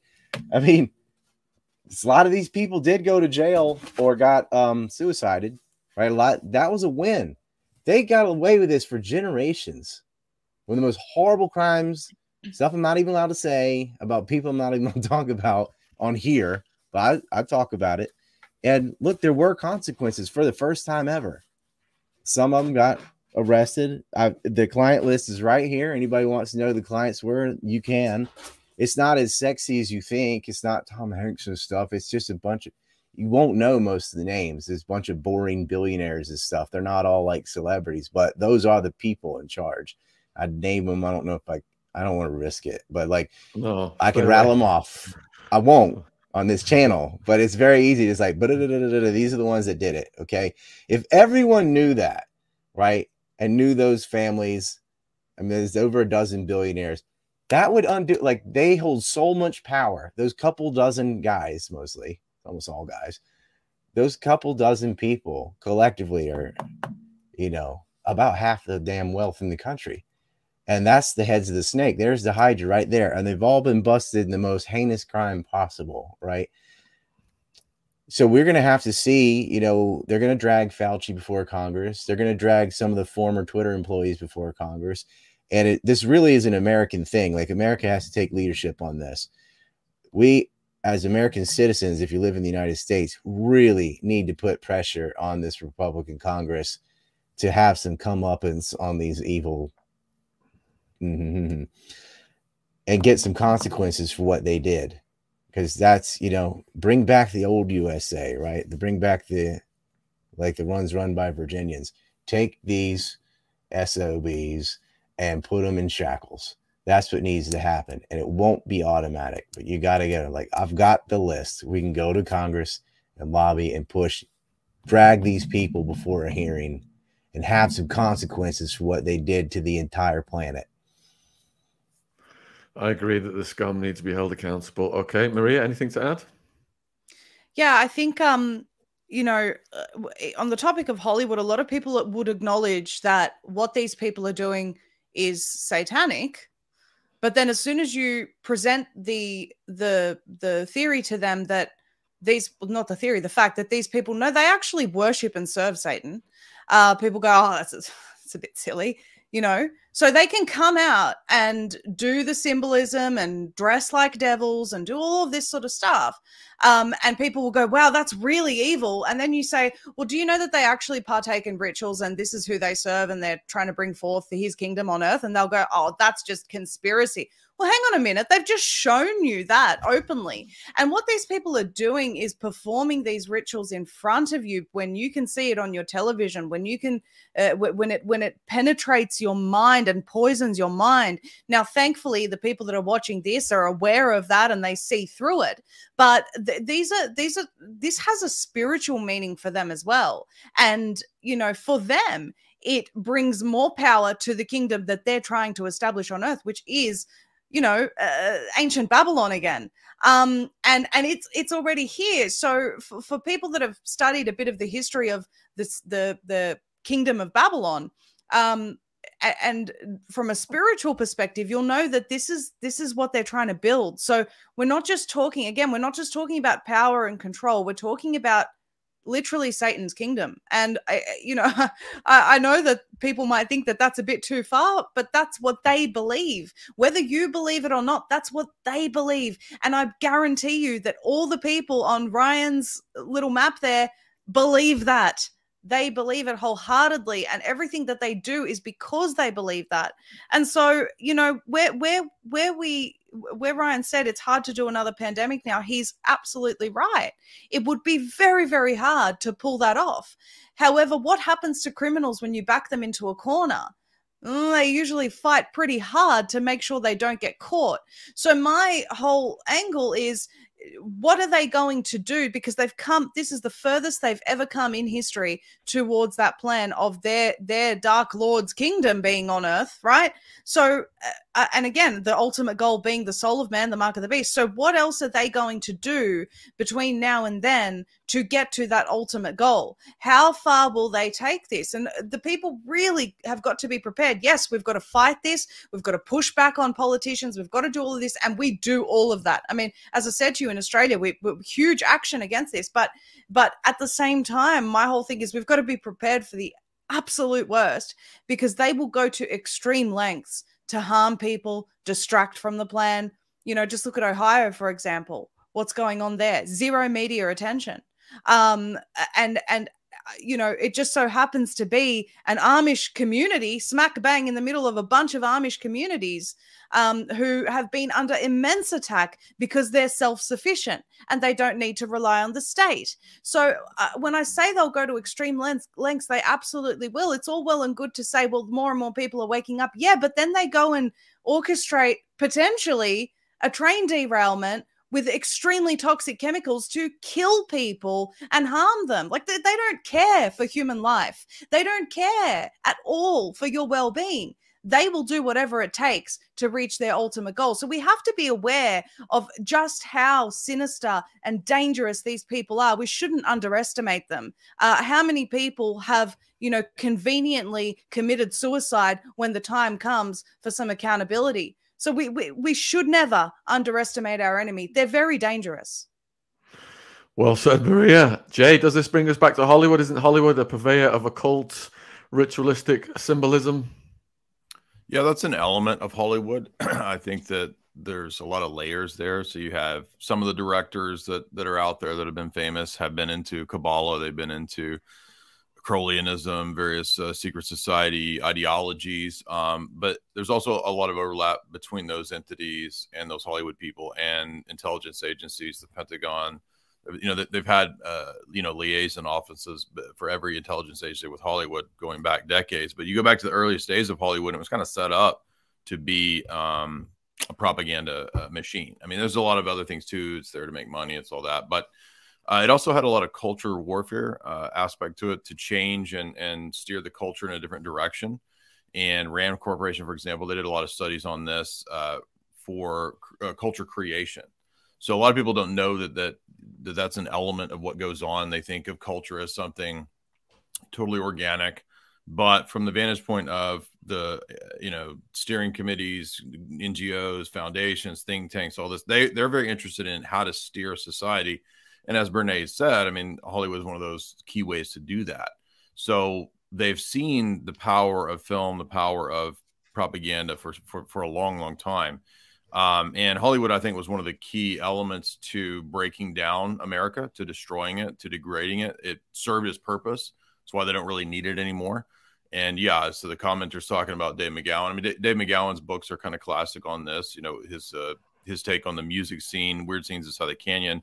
My two books were about the history of Hollywood and intelligence agencies, organized crime. All of that ties into the history of Hollywood and what it what it functioned as as a culture driver uh, and so that's what it did. They don't care about it anymore because it served its uh, purpose to degrade and destroy the country.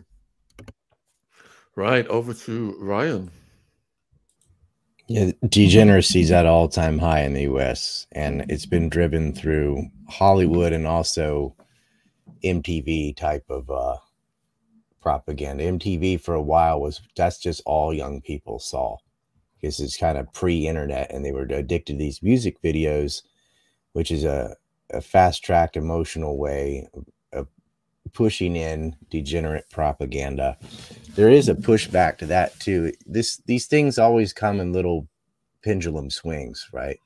And I see I've said this a bunch, but I see them it going back the other way and they're on the decline.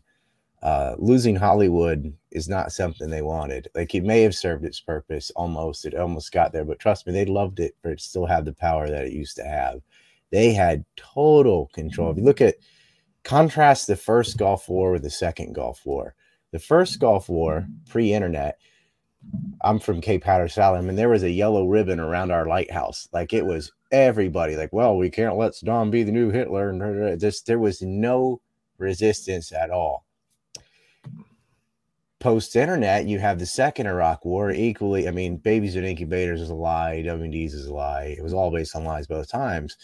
You had tens of millions of people protesting the war before it started knowing Bush was full of it and it was propaganda and these neocons. I was out there talking about the Office of Special Plans before it was cool. And it was because, you know, guys like Justin Raimondo and stuff, antiwar.com, websites and all had a way, at least one way to get correct information out there. And that became the new Vietnam. It's like the most unpopular war America's had since Vietnam was the second Iraq war because they put boots on the ground they got reduced to proxy wars after that, right? And it, all the lies got exposed. So what they do, they then the pendulum goes the other way. They quickly shifted and they started taking over social media because they realized, well, we can't allow independent media. That's what screwed up this whole war. People are learning facts about it and sheer forgeries and da, da, da, da. They kookified the 9-11 movement. So like you can't I'll get you in trouble again on this, but you know, you can't talk about that mm. and the kind of unofficial official story on that is as dumb as the official story with holograms and airplane denial and all this stuff uh, the kookification kicked in but then again the pendulum swings back the other way you get to antidote that uh, because we're getting more and more free market solutions and platforms for people to speak and the demand is just there and all these quote unquote normies who weren't into conspiracy theories foreign policy all that everybody cared about Zoink 19. And a lot of people got banned for that topic. So many, in fact, that it created a viable audience for an alternative because when it was just libertarians, just the anti war people, just the ones that saw through the two parties, it wasn't enough.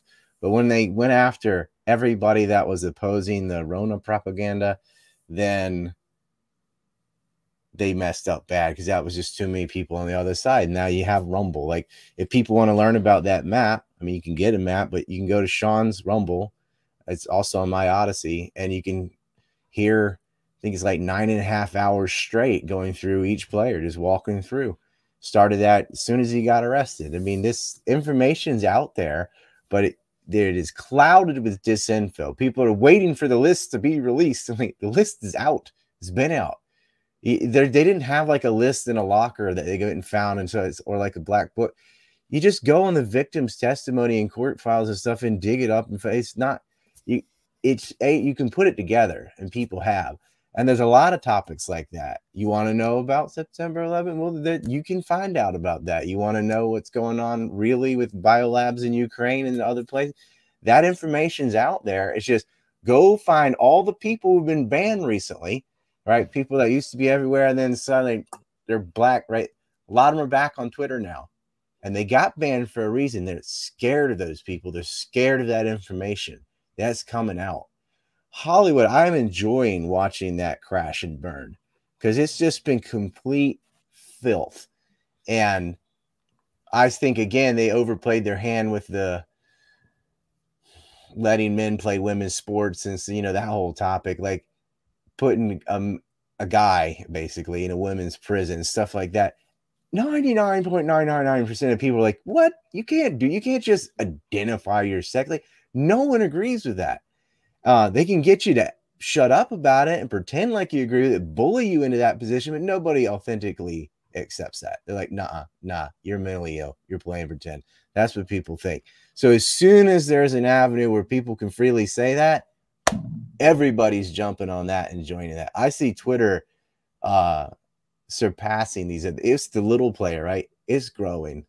They fired 75% of the staff. It didn't matter, right? It still functions just better than it did before.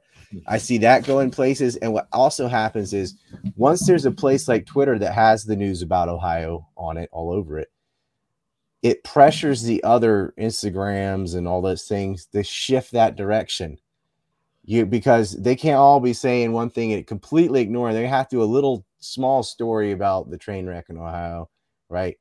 Uh, again, these Amish community communities didn't take the thing, right? Like they they don't believe they didn't take it, so they found another way to mess with these people, and immediately people recognize it. Hey, how come the communities that didn't take the thing just happen to have a huge chemical crash on their farmland? Oh, who else? Who was buying farmland up? Gates, and then you have got something in the feed, reducing the eggs, all these food processing plants catching on fire or getting hit by airplanes, and now four different train derailments right after Antifa put out a pamphlet on how to derail trains. Of course, they'll blame it on Russia or racism or the climate or something or or the unvaxxed or whatever. They'll have some story, but like you have an anarchist group that got caught red-handed and arrested putting 41 shunts on railroad tracks, and they're gonna act like they don't see it. It's just an idea, man. Come on, man. Joe Biden, you know, such environmentalist, he saves water and taking showers with his daughter. These people are getting exposed. I mean, you just got to laugh at the clowns. That just just laugh at these people. These, second generation neocons are embarrassing. And I see, I would be black blackpilled if I lived in Canada or Australia because they got it the worst. Like they're the new Indian reservation. They beta tested on those areas, right? But look, and but even can even Canada was resisting it with the truckers and all like if Canada's standing up to you, you got problems because they usually the first ones over the barrel grabbing their ankles saying, Thank you, sir, I have another. Like so when the Canadians resist, everyone else is gonna resist. If you can't get Canada, you'll never get the southern half of the United States. Wow. Okay, Maria. So Ryan was talking about the pendulum swinging the other way, and we've had several viewers tonight have written in you know, this is all really dark content. Do we have any hope? Yes, absolutely. Here's the thing. I I, I think people fail to realize that we're in a war. Um, and when you know that the governments of the world have colluded to give people a medicine that is intended to kill or harm, and you don't admit to yourself that there is someone that's trying to kill you, there's a problem. You need to realize the problem is there. They want people dead. They want them, they, they want to depopulate or they want to harm them and make them dependent on pharma for the rest of their lives. So if we fail to recognize that problem, especially um, when we're talking about the reality of the situation from a, from a platform point of view, uh, you know, I, I feel a great sense of responsibility to the people that listen to my channel, for example, and the people that are listening here tonight. Um, if I lead you down a garden path and I don't present the the worst possible case scenario, I feel as though I'm I'm lying because I have dug into this so deeply and have seen in their own documents like like I said to you the UN calls it the Melbourne experiment so so yeah, okay, Australia experienced a lockdown for over uh, Mel- Melbourne for over 130 days consecutively. The UN says they want to do that to the rest of the world. So it's not just like they got away with it here in Australia and now it's not going anywhere else. No, no, we were the social experiment for how they're going to do it to you whether you're in a red state or a blue state in the United States. You know what I mean? So, this is why I want to warn people. And if you accept that you are in a war and that there is an enemy out there that wants you dead and they just so happen to run the world, the only way out of that is through mass non-compliance and people knowing what the agenda is and saying no we're not going to to uh, to fold to this. Unfortunately, just laughing at them isn't enough.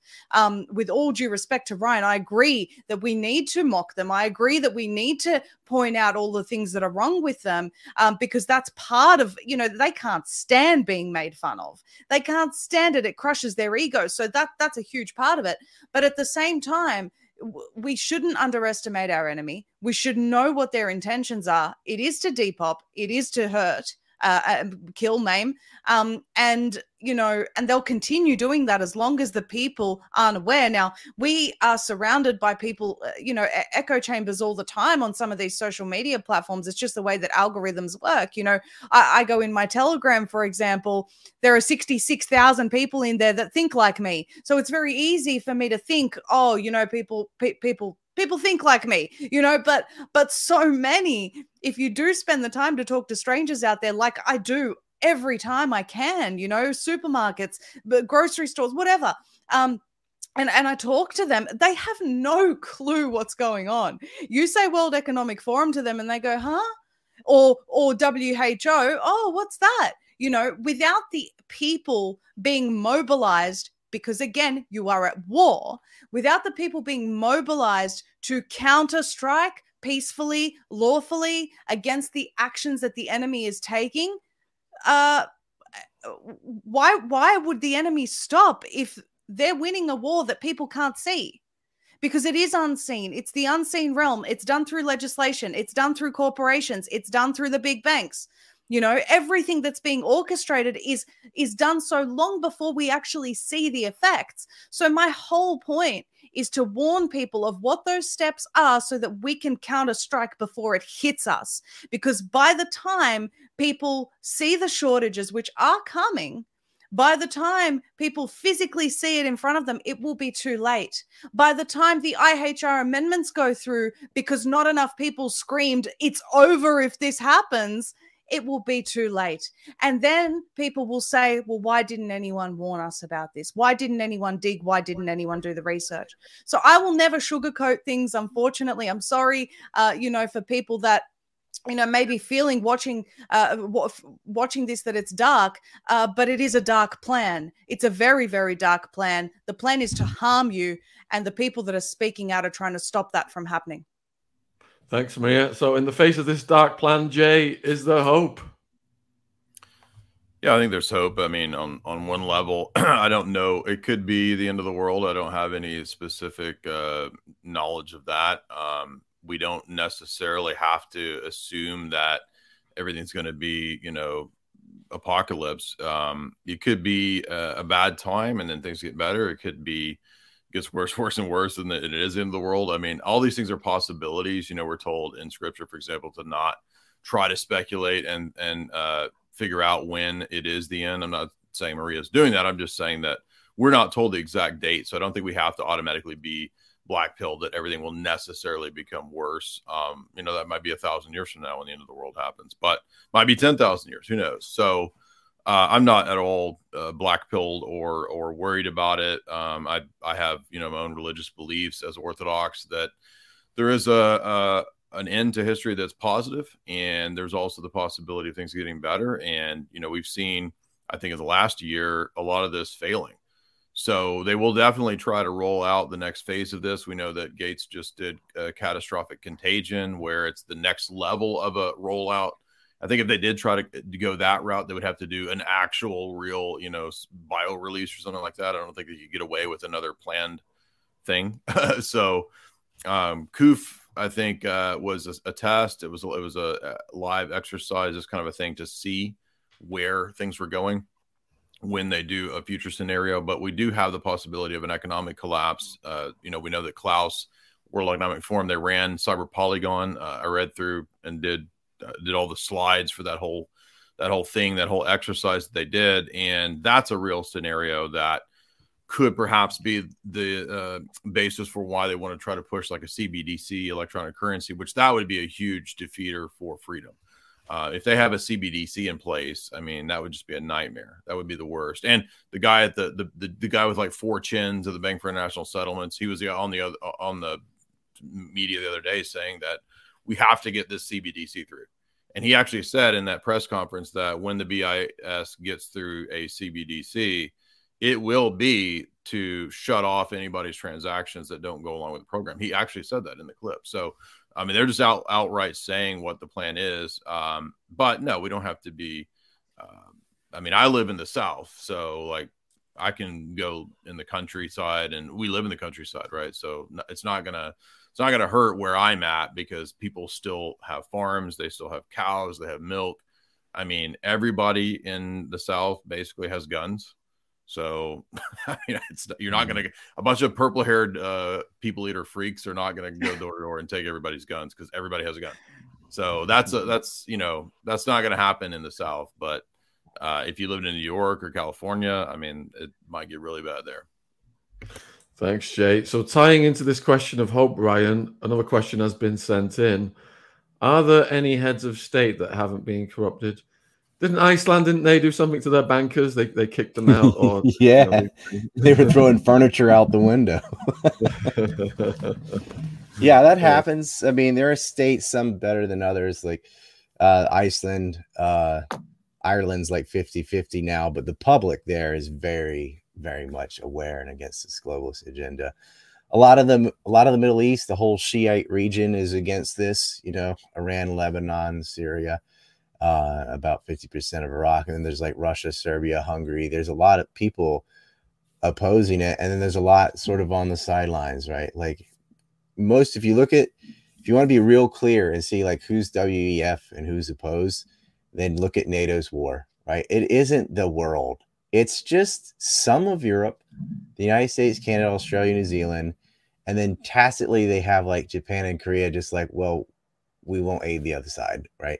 But it's just the Anglosphere and not even all of that because some of that's gone against it. And then Turkey is now uh, they blocked Sweden from joining NATO, right? They're siding with Russia. India's with Russia. China's with Russia. The global south is with Russia. All of Africa's with Russia. Latin America's with Russia. Like the majority of the world is not on mm-hmm. board with this stuff. And there will be a sea change in the United States. And without the United States, NATO is nothing. That you want to talk about paper tiger, they don't have ammo, they don't have personnel, they don't have the equipment they have some nuclear states, so they're safe from getting you know hit that way, but they can't project power in the world. The old days of the you know the merchant empires of the the British, the French, the Spanish, done. It's over. You're not a world power anymore. You're not going to be a world power. You're going to be a second tier, second class area. Sucks for Europe, but you're not the world. Other places have other directions. Like this, and yeah, the southern United States has been proud resistance. I mean, they are gun owners, they are skeptical of the government, they're for self sufficiency. That type of culture, and I'd argue the Midwest is like that too now. That stress and self sufficiency and skepticism, that's the culture the WEF can't stand. That's who they want to clamp down on the most. Then you get, you know, even normie-ish governors DeSantis of Florida, he's taxing Disney now. Disney did enjoy like 35 year rollovers of not paying taxes. They were sort of like the Vatican. They were sort of a state within a state. They had more sovereignty than Indian reservations, which are supposed to be sovereign states. Not anymore. They lost 30% of their stock and now they're getting taxed. You know, as people are angry as hell about Zoink 19 and they're taking that energy into everything else that they want to go. And the war propaganda on Ukraine, cannot be sustained without monopoly on the media. I mean, they said Russia bombed its own pipeline. We got to we got to be careful here, Ryan. Ryan, oh, Ryan, okay, Ryan. Okay. We got to we, yeah, we got to be careful here.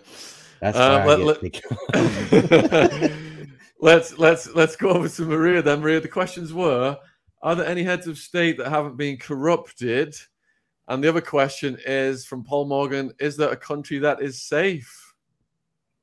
Yeah, um, it's it's a great question. There are some European countries. I mean, Ryan mentioned, you know, Russia, Serbia.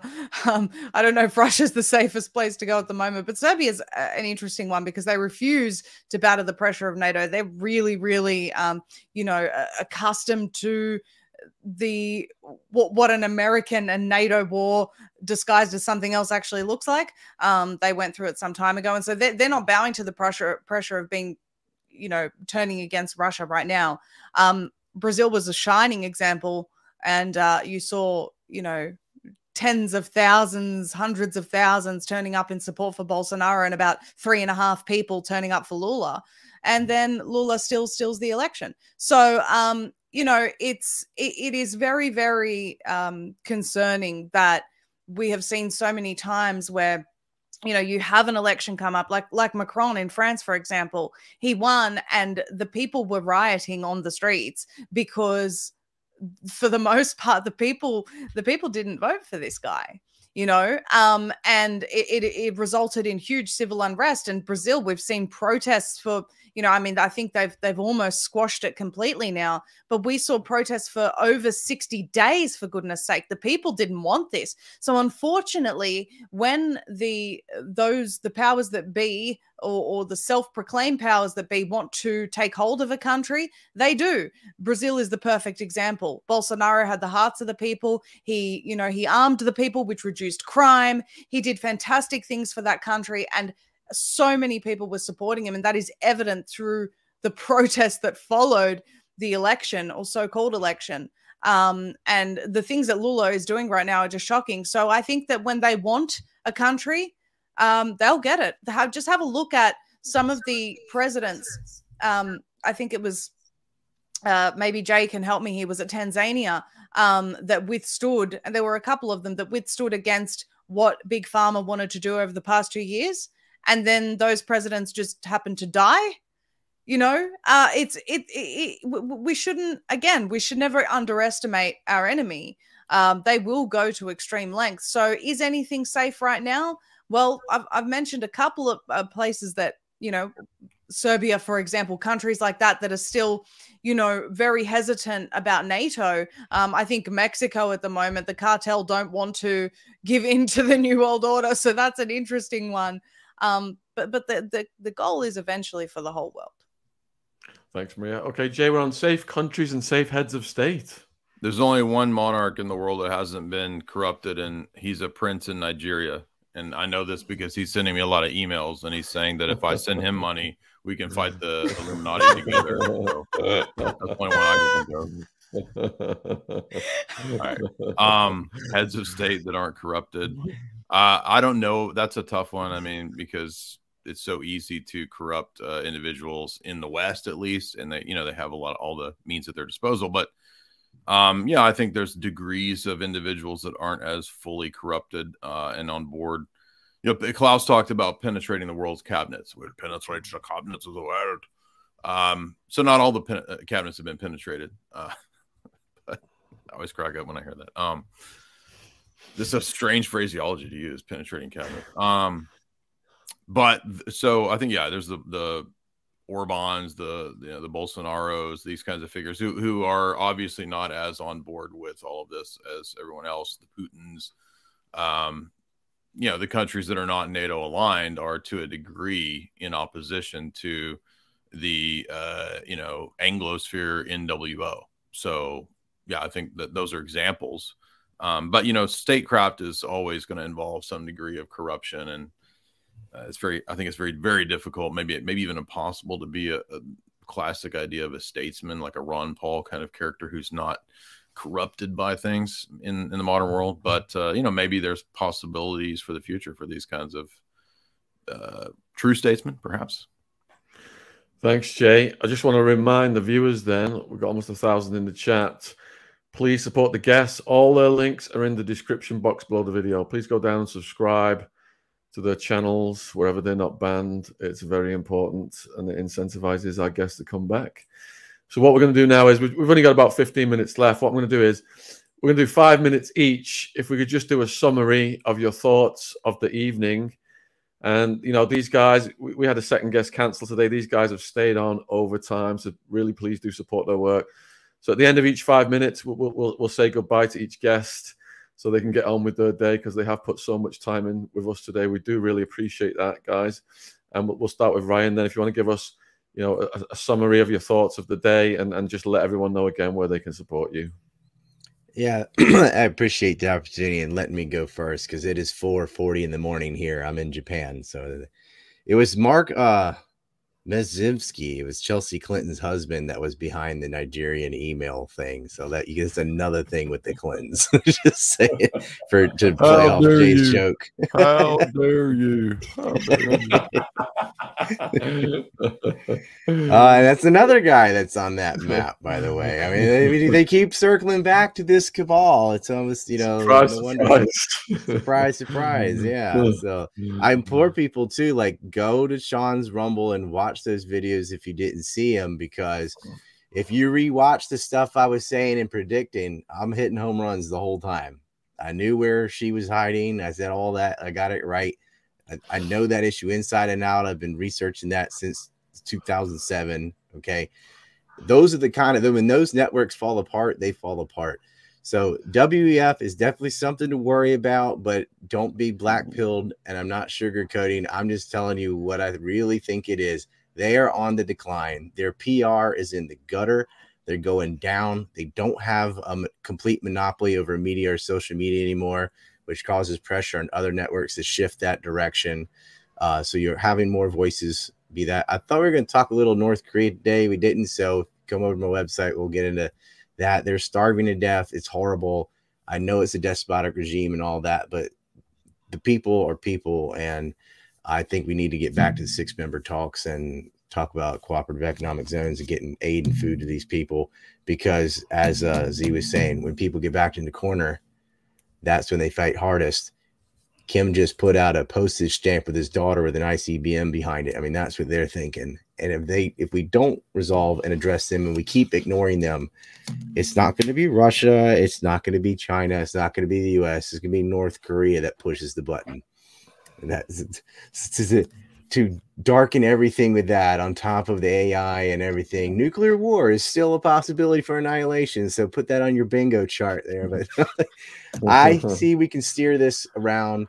You know, they did that to Bolsonaro, but look, Brazil's still in BRICS and they don't have the political will because the entire population is against them that they cannot then act uh, as a NATO ally or do anything because they're handicapped. When you steal something and you don't have public support, you really can't get anything done. You just prevent them. And that was, you know, the left has the entire Western Hemisphere. When they took Brazil, every single government in the Americas, North, South, and Central, has a leftist government now. Right. But that's, it's kind of has to be things get worse before they get better. What does the left do? They destroy economies, they make everything fall apart. It will swing back the other direction. It will. Asia's still sitting pretty. Like, don't be so Eurocentric and think like, well, things are bad in Germany and in the UK, then the whole world's falling apart. It's not. It's not. Uh, y'all are falling apart. Uh, other places are still ascending, and we're gonna we're gonna help you out when the time comes. Like, we just have to get rid of bad leadership. We we have plenty of infrastructure in place. There's gonna be a rough winter. You're gonna have a rough time with gasoline and stuff, but it is not an inevitable doom and I don't believe in doomsdays. Uh, I do believe in the human spirit from in a way, and I feel like as long as we continue to tell the truth, use humor to break the mass hysteria, and take this momentum of all the skepticism created by them overplaying their hand on the Zoink 19 thing, that we're gonna get a W on this. Thanks, Ryan. And Ash has asked if uh, you do want to blast oh, the, those names. ANC report. oh, do I want to blast report? Yeah, ACReport.com. He said, yeah. said, the names. He said we could do it on Rumble if you want to come back anytime soon. Oh, uh, we can. you know, names. we're due for yeah. that topic on Rumble because I have so okay. much new stuff, and it's amazing. As soon as I was quiet, nobody figured out the new information. I feel like they were grifting off my work. Oh, thanks, brother. You have a great rest of your day. Get, go and get some rest. Really appreciate it, man. Thank you. Thank you. Cheers, man. All right, Maria, over to you. Just a summary of your thoughts of the evening and where everyone can find you and support you, please. Yeah, sure. Thank you. Uh, so my website is zeeemedia.com, Z-E-E-E media.com. It's above my head right now, three E's. Uh, and my telegram as well, Zeee Media. You can also find me on Instagram, Maria Zeee, maria.zeee with three E's. Um, I, I guess the, the, the biggest traction that we've seen to date is when we make the most noise. And I'll tell you again. Now, imagine if someone just sat here and said, Oh, don't worry, it'll be all right. You know, humanity will prevail. No, I'm going to tell you it's going to be absolutely catastrophic if you don't act. And then you're going to act, and then we're going to put a stop to it. So my approach is a little bit different and maybe a little bit hard for some, but I believe that telling you the truth is loving you um, and telling you how possible, th- eh, how, how bad things possibly could get without the action is loving humanity. And so that's always my approach. If you're not um, afraid of the truth, if you're not afraid of action, uh, you know, and, and you want to get involved in some of these causes worldwide that that uh, you know people like James Roguski, for example, he's got American Action, Canadian Action. I encourage everyone to check out his Substack. If you actually want to change the world, you have to get active. It's not just about get absorbing the information. You know, it's all well and good to say we have to hold them accountable. Okay, how are we going to do that? How are we going to hold them accountable? Oh, you know, we, we, we've got to we've got it whatever solution is proposed you actually need action behind it. Um, and so I'm, I'm so proud that we've collaborated with the most amazing people around the world to actually make a difference. And the way to do that is again you're at war. This is the worst possible case scenario. Let's mobilize. Let's stop these bastards. And we will but we have to face the reality. Um, and because we've had victory in the past, I'm so confident of this, Shaun. Uh, and and I'm just I'm, I'm really grateful for your time and for all of the viewers today. I hope I've shaken things up a little bit. Definitely, Maria. We appreciate your knowledge and your passion, and we salute you. And I imagine it's quite early. What time is it where you are in the world? Uh, oh, it's not too early now. It's 7 a.m. almost. Okay. Well, appreciate you spending so much time with us and getting up so early. Thank you, Maria, Thank and you, you. take care. Cheers. All the best. God bless. All the best. Bye bye. God bless. All right, Jay. Finally, Yeah, so yesterday was Valentine's Day. If you go to my Twitter, everybody can just give a good uh, uh, little shout out to my mom. And, my mom and dad met in 1973. So if you guys would share that, because I was impersonating my dad a minute ago. But so uh, yeah, I, I, think that this was a great discussion. Uh, you know, these these, these WEF uh, panels that we've been doing the last few weeks have been really instructive. And one of the things I focus on is trying to go deep into the text themselves. And so I do a lot of geopolitical lectures and analysis, breaking down the text. We've done, I think, about 60 of these from the elite themselves. So if you want to get more like a graduate level education in the writings of a Kissinger, Brzezinski, the Jacques Attali's, the Klaus Schwab's, we go through those text by text over at my channel, uh, uh, Jay Dyer on YouTube.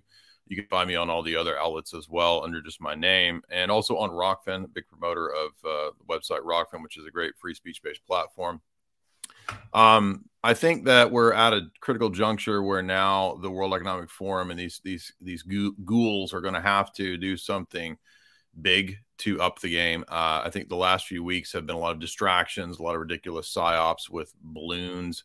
It's not aliens, in my view. Uh, these are really just distractions from you know what what's the real news, and everybody can probably figure that out. And uh, if you uh, want to go deep, as, as some people are asking about, no, I don't have a show called that. If you, but if you do want to go deep into my information, you can do that on my channel. But yeah, so I mean, I've covered uh, Klaus's Fourth Industrial uh, Revolution book, which is, I think one of the most important of the of the writings of the elite. That one actually outlines the whole plan. And the last third of that book goes into what they want to do with the AI, the transhumanism, the metaverse, the tech, the nanotech, the rewriting the DNA. All of that is is especially important in Klaus's writings. And, and recently, I'm focusing on the strategies and the histories of the intelligence networks, how they have tied with organized crime. I know Shaun, that's a background that you would know about with uh, how organized crime, you know, kind of ties in a lot of ways with the government sort of winking at or even having an alliance at times with these kinds of networks to promote a certain uh, strategy or a certain uh, might be a way to make money, might be a way to uh, have uh, uh, money laundering going on.